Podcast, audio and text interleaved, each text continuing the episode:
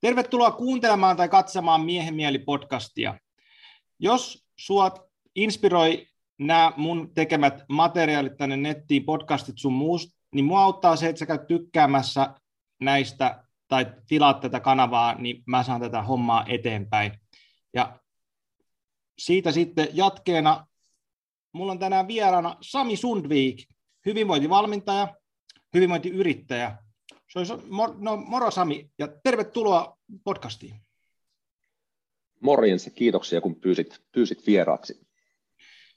Mä ajattelin Samin kanssa sukeltaa terveyden ihmeelliseen ja kompleksiseen maailmaan ja varsinkin siihen, että kuka on vastuussa sinun terveydestäsi. Ja mä voin, ennen kuin mä mennään tuohon Samin teori, tota, historiaan ja Samin äh, tekemisiin, niin mä haluan kertoa, että millä mä törmäsin Samiin ensimmäisen kerran. Ja se oli jossain foorumilla, joku postasi tämmöisen pienen meemivideon, missä Sami esiintyi. Ja mä en tiedä, mistä jostain televisio-ohjelmasta se oli. Ja siinä Sami oli tämmöisen vähän ylipainoisen naisen kanssa kuntosalilla väittelemässä siitä, että ää, onko ylipaino terveydelle vaarallista. Ja sitten nainen käytti argumenttina, että, että onhan tämä kuntosalilla käyminenkin vaarallista, koska tota, sä oli, Sami oli vähän venäyttänyt jotain kättää vai mitä. Ja mun se oli jotenkin Joo, mä muistan. Joo, tämä on tämä Jenny Plus Ylen, Ylen ohjelmahan se oli, ja mä olin siellä tosiaan hänen haastateltavana. Ja mä olin silloin toi Hauislihaksen Jänne oli mennyt poikki, ja hän sitten vertasi näitä asioita toisiinsa, että ylipaino versus loukkaantuminen, niin, niin. Ja, ja mun mielestä se oli jotenkin niin absurdi se, ja mun mielestä se kuvastaa aika paljon tätä meidän meidän kesku, tätä julkista keskustelua tästä asiasta. Mennään siihen, mennään siihen kohta syvemmälle. Mutta ennen tätä, niin voisitko kertoa meille kuulijoille, ne ketkä ei tunne sua, niin kuka sä oot ja mitä sä oikein teet? Joo, mä oon tässä viimeisen, äh, 2005 vuonna siirryin hyvinvointialalle. Mä olin sitä ennen, sitä ennen tota pikaruokabisneksessä ja, ja tota, se ei ollut ihan se kutsumustyö, Työ sinänsä oli tosi, tosi hauskaa ja hyvät työkaverit ja hyvä, hyvä työnantaja, mutta ei toi pizzan ihmiselle syöttäminen ei ollut kuitenkaan se ammatti. Niin 2005 siirryin hyvinvointi- terveystuotealalle ja mä oon tässä sitten ollut parissa terveyskauppaketjussa hommissa sitten superfoodien parissa tuossa touhusin muutaman vuoden silloin, kun superfoodit Suomeen teki tuloaan. Ja sitten 2014 perustettiin yhtiökumppanin kanssa tämä nykyinen nykyinen yritys, eli New Organics, puhdas plus ravintolisät, joiden parissa nyt niin kuin päätyö tällä hetkellä. Ja sitten me tehdään myöskin verkkovalmennuksia toisella yrityksellä, lähinnä painonhallintaan liittyviä juttuja. Ja 17 vuotta tässä nyt tällä toimialalla touhunnut ja kaiken näköisiä mielenkiintoisia juttuja. Henkilökohtaisia valmennuksia tehnyt muutamia satoja tuossa mm, joitakin vuosia sitten ja noita verkkovalmennuksia nyt eri jengeillä on myyty kuutisenkymmentä tuhatta varmaan yhteensä, eli sitäkin, sitäkin bisnestä jonkin aikaa nähnyt luentoja teen edelleen yrityksille ja mitäs muuta vielä. Sitten omaa videomateriaalia omalle kanavalle, siellä on joku 160 videota mun, mun tota FP-kanavalla katsottavissa ja tollaisia juttuja tässä touhunnut vuosien aikana. Ja eikö sulla aika pitkä liikunta urheilutausta myöskin takana? Joo, en ole missään lajissa koskaan kilpailu itse sali, salitreeniä takana reilu 30 vuotta ja, ja tota, siitä se kiinnostus aikanaan ravintoon ja terveyteen lähti, kun se oli ensin se, se salitreeni, siihen liittyvä suorituskyvyn maksimointi ja sitten kun siinä tuli vähän terveyshaasteita jossain kohtaa, niin sitten pääsi tai joutui vähän miettimään sitä kohtaa ja sitten kun sitten kun niihin ongelmiin löytyy ratkaisuja hyvin yksinkertaisista asioista ruokavalioon liittyen, ne tuli vielä ihan lääkäriltä, niin sit siinä kohtaa mä aloin miettimään, onko tämä virallinen lautasmalli ehkä kaikille se ihan paras työkalu, vai, vai voiko siinä ravinnossa olla muutakin proteiinit ja hiilihydraatit ja kalorit. Siitä on, siitä on joku parikymmentä vuotta aikaa, kun se perehtyminen siihen niin kuin se lähti, lähti niin kuin käyntiin. Joo. Ja mä itse tosiaan kans, Sami juttui jonkun verran seurannut ja videoita ja kaiken näköisiä ja äh, sanotaan nyt tämmöisistä mä en tiedä mikä se on suomeksi, influencer, fitness influencer, se olisi englanniksi, mutta tämmöinen kuin terveys... Vaikuttaja se kai on jonkinlainen, joo. Niin, niin Samin ajatukset on varmaan kaikkein lähin, lähimpinä omia ajatuksia, ja mä tykkään myöskin siitä, että öö, tietynlaisesta öyhätysvapaudesta, että ei niin kuin mennä myöskään överiksi näiden kanssa, koska se, se tuntuu olevan se toinen ääripää, että kun poiketaan jollain tavalla siitä niin kuin B niin kuin virallisesta, niin sitten tuntuu, että se mennään niin kuin 200 sitten sinne marginaaliin, ja sitten sieltä löytää itsensä paikasta, joka ei ehkä ole niin kuin myöskään ihan, ihan mahdoll, ma, paras, paras mahdollinen paikka, mutta että, tota, voiko kertoa vähän, että miten sulla toi, kun sä oot varmaan kasvanut siinä niin kuin perinteisessä puntti-ilmapiirissä ja ruokavaliohommissa, niin mikä sulla oli siinä sit se niin kuin siirtymä siihen, että sä huomasit, että ehkä näitä, nämä, ihan nämä, niin kuin nämä normihommat ei toimikaan sulle ja sitten alkaa, sä alat siirtymään johonkin vähän semmoiseen se, no, vaihtoehtoisempaan päin. Joo, sehän lähti liikkeelle tosiaan, niin kuin mä tuossa lyhyesti äsken viittasin, niin äh, mä sairastin silloin yhden talven aikana viisi ylähengitystieinfektiota ja kuudetta kertaa olisin menossa lääkärille taas hakemaan antibioottia ja kipulääkettä ja, ja tota, sitten sattukin vähän fiksumpi lääkäri pöydän toiselle puolelle. Se oli korvanenä ja kurkkutauti erikoislääkäri, mikä se nyt on virallinen nimi hänelle, niin, niin tota, mä olin silloin vielä vähän, vähän isommassa koossa, silloin vielä huomasin, että mä käyn salilla, niin tämä lääkäri ensimmäiseksi kysyi, että ai sä käyt salilla, että sä oot niin kuin hartiat vähän sen näköiset, että joo, kyllä mä käyn, ja sitten se lääkäri kysyi, että no sä varmaan sitten juot aika paljon maitoa ja syöt maitorahkaa. Mä, joo, aika paljon. Silloinhan se oli se perusresetti oli vähintään kaksi litraa maitoa ja puoli kiloa rahkaa, koska mistään muualtahan proteiinia ei saa kuin maitotuotteista, tai silloin se oli siitä, niin kuin se tärkein proteiinilähde. Ja sitten se lääkäri katsoi mun kurkun viisi sekuntia, ja sitten se sanoi tälleen, että jos sä jätät nyt noin maitotuotteet pois, niin hän voi luvata sen, että sun ei tämän vaivan takia tarvitse enää ikinä lääkärin tulla. Hän mietit, että okei, aika paljon luvattu, ja sitten heti tietenkin miettii, että mistä mä proteiinia saa, jos ei saa hoitoa juoda, mutta mut, tota, joo, lääkäri oli oikeassa. Hengitystieinfektiot loppu sitten siihen. Ja siitä mä sitten rupesin miettimään, että okei, jos tämä oli tällaiseen vaivaan löyty näin yksinkertainen ratkaisu, ja sen vielä kertoi lääkäri, yleensä nämä niin kuin vähän liitetään siihen, että on joku ituhippi tai joku ihan sekaisin oleva kaveri, joka neuvoo jotain, mutta tämä oli ihan oikein koulutettu lääkäri niin siitä mä lähdin miettimään, että okei, jos, jos tämä oli näin helposti hoidettu, näin yksinkertaisella asialla, mitä muuta sieltä ravinnosta voi löytyä. Siitä se niin kuin lähti se öö, kiinnostus niihin asioihin.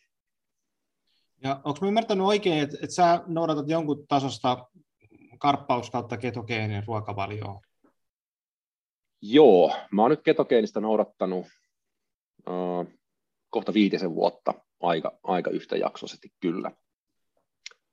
Ja se lähti ihan liikkeelle siitä, että se idea kuulosti niin hullulta, ja, ja tota, halusin testata, mitä tapahtuu. Ja sillä idealla, että jos se menee pieleen, niin mä en ole niin todistamassa kenellekään mitään, vaan mä haluan kokeilla, mitä siinä tapahtuu. Ja se ensimmäinen kokeiluhan ei täysin onnistunut. Mä lopetin sen. Silloin oli elimistö liian stressaantunut siihen muutokseen. Ja sitten toisen kerran, kun sitä lähdin kokeilemaan, niin, niin tota, ollut äärimmäisen, äärimmäisen tota, tyytyväinen omiin treenitavoitteisiin ja muihin, muihin nähden, niin sen ruokavalion toimivuudesta, eli käytännössä ketogeenista noudatan jo kyllä. Ja ne, ketä ei tiedä, niin mitä se ketogeeninen ruokavalio niin tarkoittaa käytännössä? Ketogeeninen ruokavaliohan tarkoittaa sitä, että siellä korvataan käytännössä hiilihydraatti energianlähteenä rasvoilla.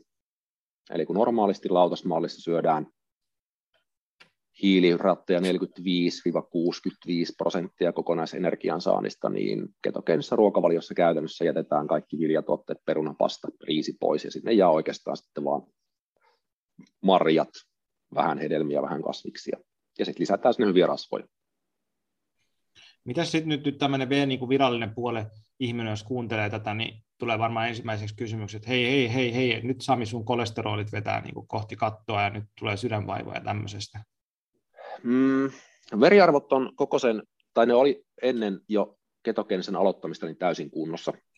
Kaikki on, oli niin kuin, on käynyt viimeisen kymmenen vuotta joka vuosi aika, aika laajan lääkärin tarkastuksen ja kaikki veriarvot ja noin tsekattu läpi, niin kaikki arvot oli jo silloin täysin kunnossa, mutta siitä, äh, okei okay, se kolesterolin merkitys kysymys, täysin toinen kysymys sinänsä, kuinka tärkeä asia se on, mutta äh, kaikki veriarvot on edelleen parantuneet siitä startista, eli kokonaiskolesteroli on laskenut, tulehdusarvot on ihan, ihan nollissa, äh, paastosokeri tietenkin tosi matala, mitä on muita semmoisia triglyceridit, kaikki noi on niin kuin parantunut vaan entisestään. Viimeksi lääkäri käynnillä sanoi, että, että hän on kateellinen, että nuo arvot voi olla noin hyvät. Eli ne on niin kuin... Ja se on totta kai yksi markkeri se, että ää, jos ne arvot olisi lähtenyt menemään huonompaan suuntaan, niin ei mulla olisi ollut nyt mitään tarvetta jatkaa.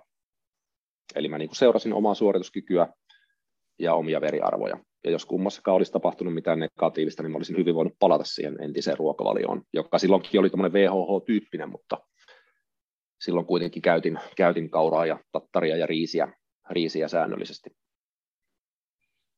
Ja mitä sä voisit kertoa niille ihmisille, ketä ei niin tätä ymmärrä tätä siirtymää, että, että mitä siinä ihmisen kehossa oikeasti tapahtuu siinä välissä, kun sä siirryt hiilihydraateista rasvoihin?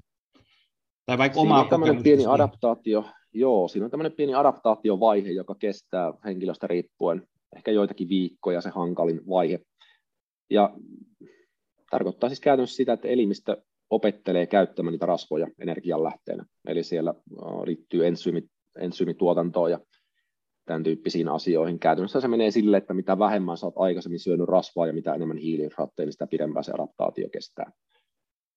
Mullahan se adaptaatiovaihe oli niin kuin tosi, tosi lyhyt, enkä mä oikeastaan huomannut toisella kerralla niin kuin mitään oireita tai ongelmia, koska mä olin jo syönyt kohtuullisen paljon rasvaa ja suhteellisen vähän hiilihydraatteja, niin se meni niin kuin hyvin, hyvin joustavasti, mutta jos ollaan sillä toisessa ääripäässä, että syödään niin kuin saavikaupalla riisiä, hyvin vähän rasvaa, niin sitten se kannattaa kyllä tehdä asteittain, eli lähteä vähitellen vähentämään riisiä tai hiilihydraatteja, ja vähitellen lisäämään rasvaa, niin se elimistö ehtii siihen sopeutua. Onko mit... Se on sopeutumisreaktio. Onko sinulla mitään ajatusta, että, että minkä takia tota ketogeenistä ruokavalioa tai vähähidraattista ruokavalioa parjataan niin paljon tuollaisessa yleisessä keskustelussa tuolla V niin virallisen puolella? Mm, öö, en ihan tarkkaan osaa sanoa. Aika paljonhan siellä on sitten niin täysin perusteettomia väitteitä vielä. Koska sinne mahtuu se virallinen suositus puoli kiloa marjoja, hedelmiä, vihanneksia hyvin. Sinne mahtuu helposti niitä enemmän. Ja jos mietitään, että mitä siinä ketogeenisessä ruokavaliossa jää pois lautaselta, niin eihän siinä jää kuin se kaikkein ravintoköyhin ruoka, riisi, pasta, peruna, täysjyvä vilja. Jos katsotaan energiasisältöä suhteessa mikroravinteisiin, eli vitamiineihin, hivenaineisiin, niin sehän on se kaikkein huonoin ruoka, mitä meillä on leipä tai peruna tai pasta. Siellä on paljon hiilihydraatteja, paljon energiaa, mutta ei sillä hirveästi noita niin kuin suojaravinteita ole.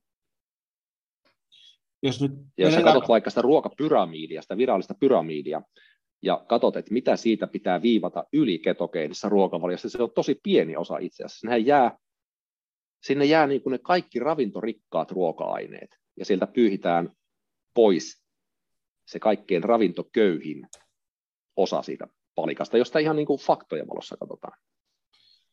Mitäs, jos vetää foliohattua vähänkään tiukemmalle päähän, niin niin ainakin itsellä tulee mieleen se, että, että niin kun, jos ajattelee suomalaista kulttuuria, suomalaista niin kun ruokakulttuuria, niin se on tosi hiilaripainotteinen, yli niin peruna, leipä, pasta.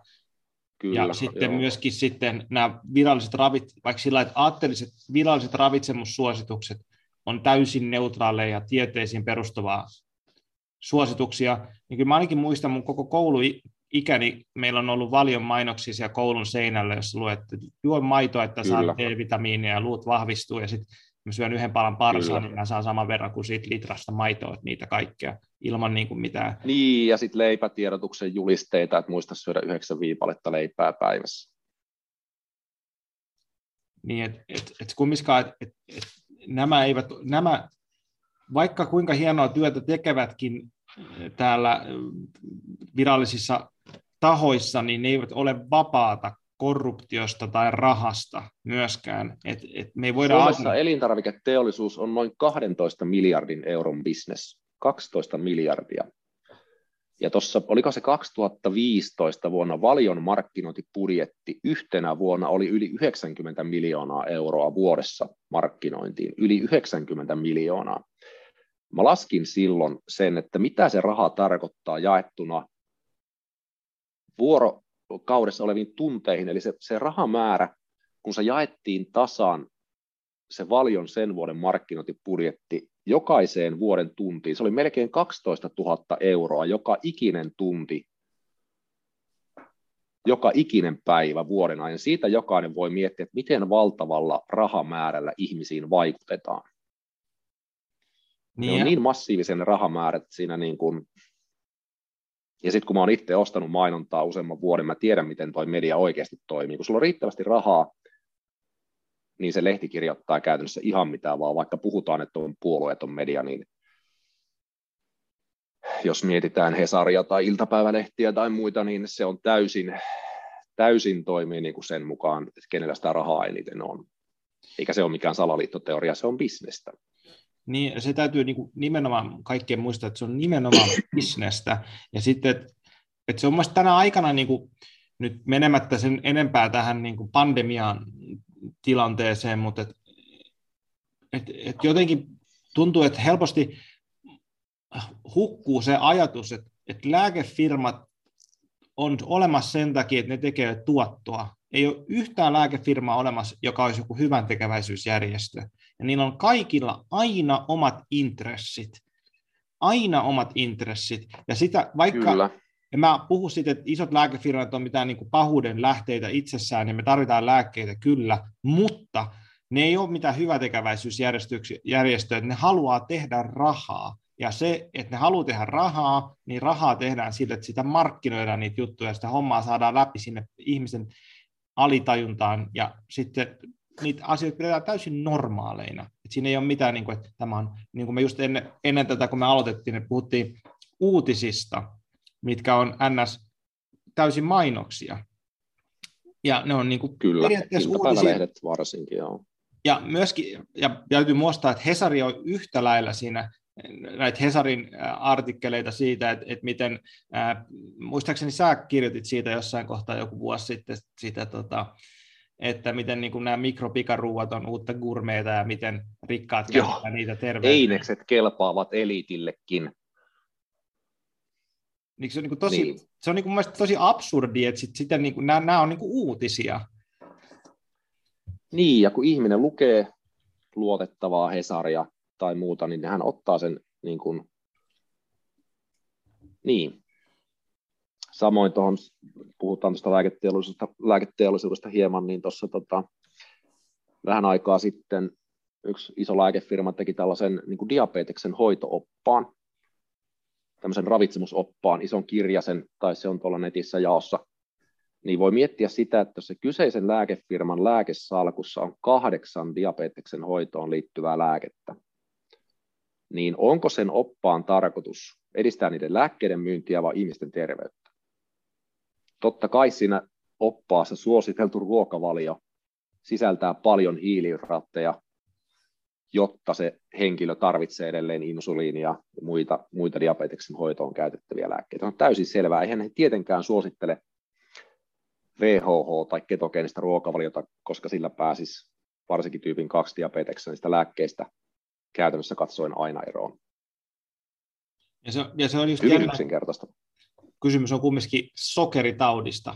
Turhaa sitä kertoa, puhuu niin kuin muilla nimillä, että, että jos on sokeritauti niin. ja sun keho ei siedä sokeria, niin eikö se nyt on aika sillä yksinkertaista, että sit sä jätät syömättä sen sokerin, niin sit sä voit paremmin. Kyllä.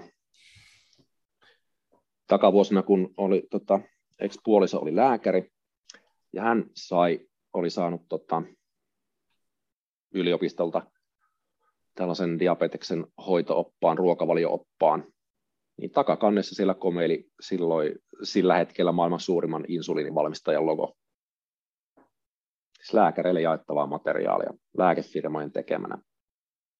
Ja sitten jos joku sanoo vielä, että tämä on jotain niin foliohattua tai salaliittoteoria, kun se on, se on niin ilmiselvää ja niin kuin täysin, täysin avointa, niin se, että ihmiset eivät osaa lukea, mitä siinä tapahtuu, niin se on, se on todella hämmentävää.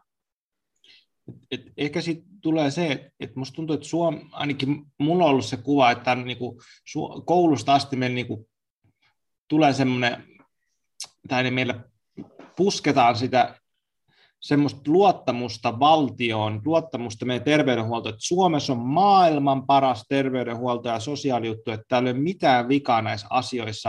Ja sitten siellä tulee aika monelle ihmiselle semmoinen, että myöskään ei, ei sit kyseenalaisteta mitään sitä. Ja mikä mä niin kuin arvostan tosi paljon sitä, mitä meillä Suomessa on. Se on tosi hienoa, mutta nimenomaan, että, että se ei ole mikään niin semmoinen, että, että se on täysin vapaa siitä korruptiosta, eikä siellä olisi mitään typerää, kun siellä on selvästi jotain äärettömän niin kuin, korruptoneita osia myöskin, ja sitten tuntuu, että niistä ei saa niinku puhua, jossa niin, niin kuin säkin sanoit, että, että heti, heti sit, niin kuin, että ei ole mitään foliohattuilua katsoa tämmöisiä tosi niin kuin, ilmiselviä asioita, sitten kun sä tuot ne esille... Niin, sit kun ne sillä... lääkefirmojen logot ja nimet, esimerkiksi ne näkyy niin, kuin niin selkeästi, ja se on, niin kuin todettiin, se on liiketoimintaa. Edelleenkin niin kuin totesit, niin me tarvitaan tiettyjä lääkkeitä, ei, me ei olla sitä mieltä, että niin kuin lääketeollisuus on kaikki niin kuin läpimätää ja huonoa, mutta kun siellä on tällaisia, tai, tai niin kuin muutama vuosi sitten oli psoriasiksen hoitoopas yhden lääkefirman tekemä, sekin on ö, ongelma, johon ruokavaliolla ja tietyillä asioilla pystyy tosi rajusti vaikuttamaan, niin edelleen jos lääkefirma antaa sulle psoriasiksen hoitooppaan, niin onko sen oppaan tarkoitus pyydä heidän lääkkeitä vai saada sut terveeksi? Mm. Tai päästä eroon siitä ongelmasta, niin ne on niin, ne on niin ilmiselviä ne asiat. Mä, mä tykkään niinku niin jenkkimeiningissä siinä, että voimme täältä niin kuin paljon kritisoida täältä Suomen kautta, että miten niin kuin jenkkien terveydenhuolto on järjestettyä, siinä on niin kuin oma ongelmansa, mutta että jenkkien terveydenhuollossa tästä niin kuin lääkebisneksessä on se hyvä puoli, että, että kaikki tietää, että se on bisnestä, että siinä ei ole mitään niin epäselvyyttä, että kaikki tietää, että hei, tämä on bisnestä, ja ne voi la- mainostaa lääkkeitä, mm. niin sitten siinä tulee niin kuin tietynlainen semmoinen että se on jollakin tasolla rehellisempää, että hei, sillä tässä on nämä kortit, millä me pelataan, että tämä on bisnestä, mm. ja sitten sun pitää tehdä päätökset sen mukaan, kun taas sitten Suomessa sillä että ei tämä bisnes, no vaan valtio hoitaa, nämä on vaan sataprosenttisesti kaikki hyviä, eikä tässä nyt yhtään mitään, että ei sua nyt pissitä tässä silmään lainkaan, ja sitten jos sä kyseenalaistat jonkun lääkärin sanomisen, niin sehän on suoraan julkinen ristiinnaulitus, naulituksi tuleminen, mikä siitä sitten seuraa.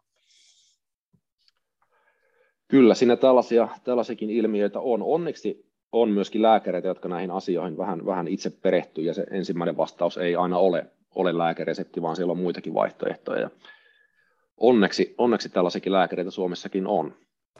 Eikä pelkästään nuoremmissa lääkäreissä, vaan ihan niin kuin siis kokeneissa vanhoissa, lää, vanhoissa tai siis virkaieltään pitkään töitä tehneitä, niin on siellä fiksujakin lääkäreitä, jotka osaa jos sä menet vastaanotolle, osaa mitata sulta ferritiinin, B12, folaatin ja katsoo niin kuin aika laajastikin ravitsemustilaa, vaikka sä et edes itse pyydä.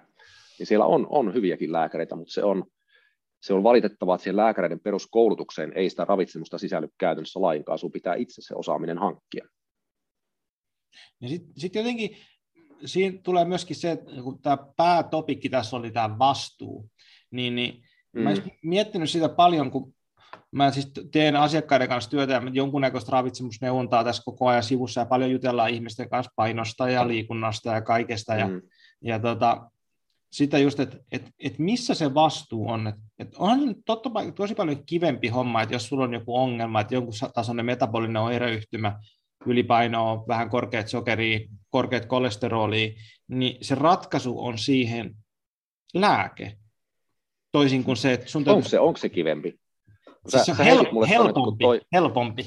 Se on tosi nopeahan se on, joo, mutta onko se sitten loppupelissä niin kuin, kun se ihminen on kuitenkin väsynyt, se on kipeä, se ei jaksa, se, se niin kuin fiilis on vähän perseillään koko ajan, on uniongelmia ja on, niin onko se sitten niin kuin, kun sä sanoit, että meillä on niin kuin pääteemana tässä vastuu ja että miksi ihminen ei ota sitä vastuuta, niin mä sitä tuossa jäin miettimään, että miksi se, miksi se sitten on näin. Se on varmasti osittain myöskin persoonakysymys, miksi toiset ymmärtää, että tälle voi itsekin tehdä jotain. Ja kun eihän se, eihän se, niin kuin se paremman terveyden rakentaminen tai painonhallinta tai mikä tahansa, eihän se vaadi semmoista sataprosenttista askeesia. Siin, siinähän, niin kuin, tai jos puhutaan, puhutaan painon pudotuksesta, niin tosi usein edelleen ihmisillä on se virhekäsitys, että tarkoittaa sitä, että ei saa syödä enää mitään, tai pitää nähdä nälkää, ei saa syödä herkkuja ikinä, ja pitää treenata ihan hullun lailla, kun eihän en liity niin mitenkään toisiinsa ne asiat painon pudottaminen onnistuu sillä, että sä vähän vähennät sokeria, vähän lisäät liikuntaa. Sehän lähtee jo sillä liikkeelle. Ei se tarkoita sitä, että sä lopetat kaiken herkuttelun, jos sä jotain herkkuja haluat syödä tai, tai että sun pitää niin kuin käydä kolme kertaa päivässä salilla. Eihän se on niin kuin, se on niin kuin idiotismia, eihän silloin enää tekemistä, mitään tekemistä niin kuin terveyden kanssa. Sä, sä oot ihan niin kuin täysin oikein siinä, että siinä on just se, että siinä ei ehkä se spektri ei näy siinä, että se siirtymä siihen jonkunnäköiseen se parempaan suuntaan.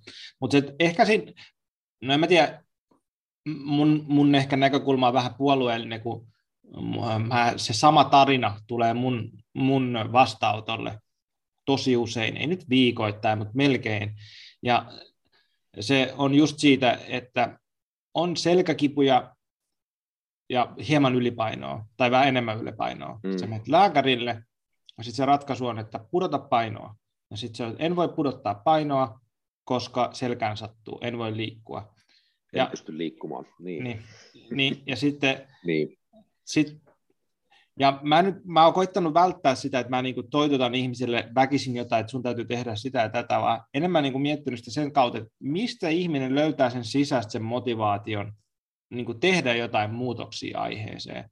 Niin mitä sitten sulla mm. valmentajana, sä, toi motivaatio on niin kuin varmaan niin kuin numero yksi asia siinä muutoksessa, niin mitä, mitä sä ajattelet siinä, että mistä se motivaatio syntyy?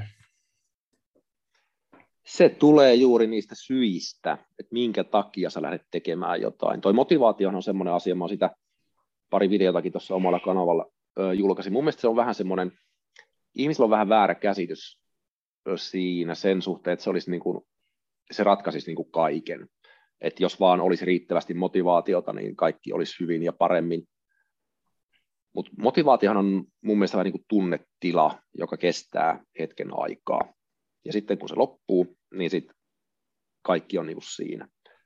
Et enemmän se mun mielestä lähtee niin kuin, vähän paremmista valinnoista ja siitä, että lähtee tekemään niitä asioita niin kuin siinä mittakaavassa, niin kuin sanoit niin kuin spektrissä, että niin kuin riittävän pieniä askelia, jotta niitä pystyy niin kuin muodostamaan niistä pysyviä tapoja. Esimerkiksi tuo meidän verkkovalmennus, mitä me tehdään painohallintaan liittyen, niin meillähän ei ole siellä mitään treeniohjeita. Me opetetaan ihminen syömään ja nukkumaan, koska ne on ne kaksi tärkeintä asiaa. Ja tiedetään se, että mitä useampaa asiaa sä yrität muuttaa kerralla, sitä varmemmin se menee pieleen. Mutta jos sä lähdet liikkeelle muuttamalla yhtä tai kahta, korkeintaan kahta asiaa, niin se onnistumisen todennäköisyys on aika paljon suurempi. Eli se on mun mielestä suurin, suurin haaste aina, että lähdetään niin kuin, jos vaikka puhutaan painonhallinnasta, niin lähdetään yhtä aikaa korjaamaan ruokavaliota, lopetetaan tupakointi, jos nyt satutaan polttamaan vielä, sitten lopetetaan alkoholin käyttö, aletaan liikkumaan ihan hirveästi ja yritetään korjata unirytmi vielä samalla, ja sehän ei onnistu. Eli pitäisi aina lähteä liikkeelle niin kuin asteittain. Mielellään siitä asiasta, mikä on niin kuin se eniten ongelmallinen tilanne. Et jos vaikka ongelma on se, että ruokavalio on ihan päin helvettiä, niin ei se ensimmäinen asia silloin aloittaa niin kuin aamukävelyä, vaan ensimmäinen asia on lähteä laittamaan sitä ruokavaliota kuntoon. Mitä sä ajattelet tällä, jos pitäisi tehdä joku sellainen raaka, raaka-arvio siitä, että jos niin tämmöinen muutos nyt jos laitetaan päihteet, tupakka, alkoholi, muut, ruokavalio ja liikunta, spekt- tai että se olisi 100 prosenttia siitä, siitä niin kuin terveydenhallinnasta, niin mitä sä ajattelet, että mikälainen mm. prosentti ruokavaliolla siinä, jos semmoinen joku ihan raaka-arvio? Öö, no jos kääntäisi sen niin päin, että mitkä on niin kuin tärkeimmät elementit terveyteen liittyen, niin uni, aurinko ja ruoka mä lähtisin niin noista kolmesta liikkeestä, noin olisi ne kaikkein tärkeimmät. Sitten noin muut, mitä sä mainitsit, päihteet. Öö, pieni määrä alkoholia saattaa jopa tuoda jotain positiivisia terveysvaikutuksia, pieni määrä alkoholia. Eikä tämä nyt tarkoita sitä, että jos ei alkoholia käytä, sitä pitäisi alkaa sen takia käyttämään. Mutta löytyy tutkimusnäyttöä siitä, että esimerkiksi yksi, yksi ravintola-annos päivässä, niin se voi liittyä aivojen parempaan terveyteen ja Öö, sitten tupakka, no sillä nyt ei hirveästi löydy mitään perusteita tupakan käytölle. Nikotiini sinänsä toimii nootropikkina, jos haluaa, haluaa keskittymiskykyä tai muuta, mutta tupakka, niin ei sille, sille kyllä löydy mitään perusteita, ainakaan niin kuin terveydelliseltä puolelta. Jos haluaa sikaria käyttää nautintoaineena, niin sitten niin, mutta sitä ei voi perustella niin kuin silleen, että se olisi terveellistä. Öö, uni, se, se on niin kuin semmoinen että sitä unen puutettahan ei voi korvata millään, ja me nukutaan tosi huonosti ja vähän. Ja sitten se, kun katsotaan tuosta ikkunasta ulos, niin se aurinko, kun täältä puuttuu yli puolet vuodesta, niin sehän on se niin kuin, öö, painajasmainen asia Suomessa. Mä oon sillä itse, itse niin kuin vetänyt semmoisia, no mä, mä teen paljon tämmöisiä raakayleistyksiä siitä, että, että tota, no voidaan jutella kohta tuosta niin peruspilarit versus hifistely, kun se, että, että okei, että hifistelyllä on omat paikka, oma paikkansa, mutta et, et, mm. no mä sanon mun asiakkaille sillä tavalla, että, että 90 pinnaa on ruokavalio, 10 pinnaa muuta. Ja mulla on niin oma syy, että miksi mä sanon, sanon sen sillä tavalla, että mm. ää, jos nyt ajatellaan vaikka vain ihan niitä kalori, kalorikulutusta, että jos syöt sikana liikaa mm. kaloreita ja syöt li, liikaa mm. nopeita hiilihydraatteja, niin se on niin kuin kaikesta pois. Se on mm. pois siitä sun unestas, se on pois sun jaksamisestas, ja myöskin todennäköisesti sä et jaksa myöskään liikkua niin paljon. Eli sä nyt, tämä on sitten eri asia, että jos on jo valmiiksi liikkuva ihminen, ja sitten jos lähtökohta on se, että sulla on ylipainoa ja jotain metabolisen oireyhtymän juttuja, et, et jos lähtee sitten ruokavaliosta liikenteeseen, niin se on se, että minkä päälle voi, päälle voi niin paljon tota, rakentaa sitten kaikkea muuta. Et jos se on pielessä, niin mun on niin kokemus, että sä et voi noita muita asioita kunnolla niin kuin korjata, että jos, kun se ruokavalio on siellä niin semmoisessa juuressa, että mistä, mikä se on se sun kehon polttoaine. On se joo, on se ihan totta. Ja, ja tota, niin kuin sanoin tuossa, noin meidän verkkovalmennukset, se on ruokavalio ja sitten uni, koska ne, ne on niin kuin, kulkee vähän niin kuin käsi kädessä mun mielestä, mutta se niin kuin liikunta, se tulee tosi kaukana noiden jälkeen. Liikunnalla on paljon hyviä terveysvaikutuksia kyllä, mutta juuri niin kuin sanoit, että jos, jos ruokavalio on ihan täysin metsässä, niin ei se liikunnan aloittaminenkaan kovin helppoa ole. Niin kuin se on silleen se oma esimerkki, mitä sä käytit siinä, että jos on henkilö, jolla on ylipainoa ja selkäkipuja, ei voi pudottaa painoa, koska ei voi liikkua, koska on kipuja, niin sehän on maailman huonoin tekosyy. Se on se niin kuin painon hallinnasta 90 prosenttia on kaloreista riippuvaista. Ja meillä on tuossa meidän valmennuksessa, siellä on ihan älytön määrä ihmisiä, jotka on pudottanut kymmeniä kiloja painoja lisäämättä liikuntaa on ollut liikuntarajoitteita, on ollut niin, niin paljon kiirettä tai on vaan ollut niin paljon laiskuutta, että ei ole halunnut liikkua, mutta se ei ole koskaan este painon pudotukselle. Ja tämmöinen niin mainos Samin valmennukselle, eli kahdeksan viikkoa.fi, eikö se ole tämmöinen? Joo, sieltä osoitteesta löytyy noin kaikki meidän verkkovalmennukset. Me on nelisen vuotta niitä, niitä tehty ja tuon meidän perusvalmennuksen on käynyt kohta 40 000 ihmistä läpi ja meidän valmennuksella on täysi, täysi rahat takaisin takuu, eli jos ei ole tyytyväinen siihen, mitä, minkälaista apua me siihen painohallintaan tarjotaan, niin me maksetaan se valmennus täysimääräisenä takaisin. Eli täysin, täysin riskitöntä myöskin. Onko moni ihminen pyytänyt rahoja takaisin? Se on reilusti alle prosentti, on tuo meidän palautusprosentti. Se on aika ja pieni. Ei sit, jos, jos, joo, ja sitten sit se, että kun sun ei tarvitse täyttää mitään palautelomaketta tai me ei kysytä, että minkä takia sä haluat rahat takaisin. Jos sä ilmoitat, että sä et ollut tyytyväinen, niin maksetaan valmennuksen hinta takaisin ja piste. No ja tosiaan täällä mulla ei omakohtaista kokemusta, en ole ottanut tätä valmennusta, mutta mulla on tosi paljon asiakkaita, jotka on ottanut, ja just niin palaute on ollut just nimenomaan tota, olen aloittanut sen yleensä tammikuussa, monet on sen aloittanut. Aika moni, joo. Ja, Tammikuussa tai syyskuussa, ne on ne kaksi yleisintä ajankohtaa. Joo, ja, ja niin kuin palautet on ollut sillä niin kuin useita asiakkaita, niin kuin yli, ei nyt kymmeniä kiloja, mutta helposti yli kymmenen kiloa lähtenyt painoa pois. Mun tällä hetkellä, mä en tiedä, jatkoiko mun isä sitä valmennusta vai ei, mutta, mutta mä mun isälle sitä suosittelin. Ja tota, usealla muullekin asiakkaalle suosittelen, että jos on semmoinen niin kuin, jos tarvii jonkunnäköistä lisäapua siihen, niin tämä on mun mielestä tosi simppeli, kohtuuhintainen valmennus, mistä on hyvä lähteä. Ja siitä sit voi lähteä eteenpäin ja kokeilla sen, että tota, ja tosiaan niin kuin Sami sanoi, rahat takaisin, jos et ole tyytyväinen. Niin, niin mä, ja mä linkkaan sen nyt tähän alle muutenkin sitten niille, ketä kiinnostaa. Mistä hei, toi, mistä hei toi lähti liikkeelle toi kahdeksan viikkoa? Mikä se oli se niin tausta-ajatus siihen, että miten te rakensitte ton? Itse asiassa se lähti liikkeelle, yrityksen nimikin, tai virallinen nimi on vielä Urheilijan ravintovalmennus Oy. Eli meidän ensimmäinen tuote oli urheilijoiden ravintovalmennukseen liittyvä verkkovalmennus. Siitä se lähti liikkeelle aikanaan ja, ja se tuli ihan siitä, että meille tuli kyselyjä parille kollegalle ja minulle siitä, että kun urheilijoille ei ole tarjolla ö, heidän sellaista niin kuin valmennusta, mitä he haluaisivat, että se valmennuskenttä oli silloin. Sieltä sen tyyppinen tuote puuttui, me päätettiin se tehdä, me otettiin pari kaveria apuun sen markkinointiin ja meillä oli tietty myyntitavoite, että jos ton verran saadaan myytyä, niin sitten tehdään se urheilijan ravintovalmennus. Ja se tehtiin silloin. Sitten seuraava tietenkin oli, oli ajatus siitä, että kun tuo ylipaino nyt ei ole Suomesta hävinnyt, niin mitä jos me tehtäisiin siihen jotain. Kasattiin pilottiryhmä, jolle me vedettiin tuommoinen enemmän henkilökohtainen valmennus. Me testattiin sitä meidän konseptia, että miten se toimii ja se pilottiryhmä oli siihen valmennukseen erittäin tyytyväinen, sitten me tehtiin se verkkovalmennus siinä. Eli me pilotoitiin sitä ensin ihan tällaisena niin kuin enemmän niin kuin henkilökohtaisena valmennuksella pienelle, pienelle porukalle ja siitä niin kuin viilattiin se homma, homma sitten siihen formaattiin, mitä se nyt on. Toki se on siitä öö, nelisen vuotta, kun sitä on pyöritty, toki se on siitä vähän muokkautunut, kun se perus, perusrunko on edelleen sama. Sinne on lisätty vähän reseptejä, tehdään koko ajan uutta materiaalia sinne sisälle, mutta se, se perusideologia, ruokavalion runko, se on täysin sama kuin silloin alussa, koska se olisi vähän hassua, että me, me niin kuin täysin, täysin uudistettaisiin se, koska se on kuitenkin hyvin selkeä se, miten, miten niin kuin fiksu ruokavalio aina normi ihmiselle rakennetaan, niin ei siinä ole mitään niin kuin sirkustemppuja sen suhteen.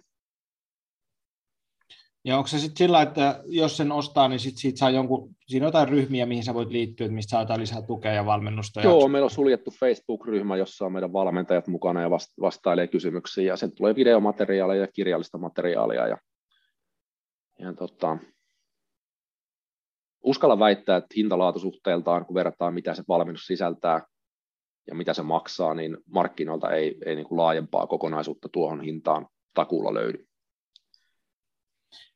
Miten sitten, että kun to, sä, toi osut niin tuommoiseen se paikkaan, just tuossa niin mainitsit, että se ylipaino ei ole täältä Suomesta kadonnut, että vaikka meillä on hieno, tai niin kuin, että jos ihmiset noudattaisi virallisia ravitsemussuosituksia oikeasti siinä, miten, miten ne on niin kuin luotu, niin todennäköisesti meillä olisi mm. vähemmän, vähemmän tota, ylipainoa, vähemmän metabolista oireyhtymää Suomessa. Mm. Mutta että ihmiset ei noudata sitä. Sehän nyt on se ilmiselvä, että eihän nyt ihmiset noudata sitä sillä tavalla. Niin onko sinulla mitään ajatusta, että minkä takia tämä ylipaino ongelma on sellainen, mikä on rajattu tietysti maailmalla vielä enemmän, mutta myös Suomessa koko ajan tullut enemmän? Kyllä se tuo elintarviketeollisuus aika paljon sitä ohjaa. Jos katsotaan, sä ostat perunalastupussin, niin se on tänä päivänä, sun pitää melkein niin ottaa peräkärry, että sä tuot sen kaupasta kotiin. Kaikki karkkipussit on ihan hirveän kokoisia. Mm, pikaruokaa, tällaista ultraprosessoitua ruokaa tulee koko ajan enemmän ja enemmän, ja sitten sitten kun sitä mediassa vielä kirjoitellaan Hesarin tyyliin, tyylikkäästi, että einekset kelpaavat elitillekin, niin siinäpä se soppa on sitten valmis. Sitten kun käyt sä vaikka postissa tai, tai missä tahansa sä käyt, niin siinä on aina siinä kassalla on suklaapatukat myynnissä ja sulle muistetaan niitä kaupata ja jos on vaikka joku Halloween tai joku muu, niin sä et osta yhtä munkkia, vaan sellillä myydään sulle kahdeksan munkin laatikko kerralla, tai Donitsin laatikko. Et kyllähän se siitäkin osittain tulee, tai, tai jos sä ostat, käyt kaupan pakaste altaalla, niin siellä on jotain Fatserin omar munkkeja, niin onko se kilon laatikko. Et kun ne kaikki pakkauksetkin alkaa olla niin kuin, niin kuin tällaisia näin. Se on, se on yksi syy. Sitä ruokaa, huonolaatuista ruokaa on koko ajan enemmän ja enemmän saatavilla ja sitä on joka paikassa ja ne pakkauskoot kasvaa. Ja se on yksi syy,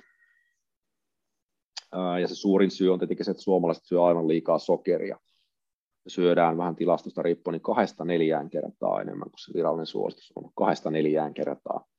Pelkästään jo se, että sokeri karsittaisiin sieltä edes siihen suositustasolle, niin se jättäisi aika monta lääkereseptiä öö, tarvitsematta.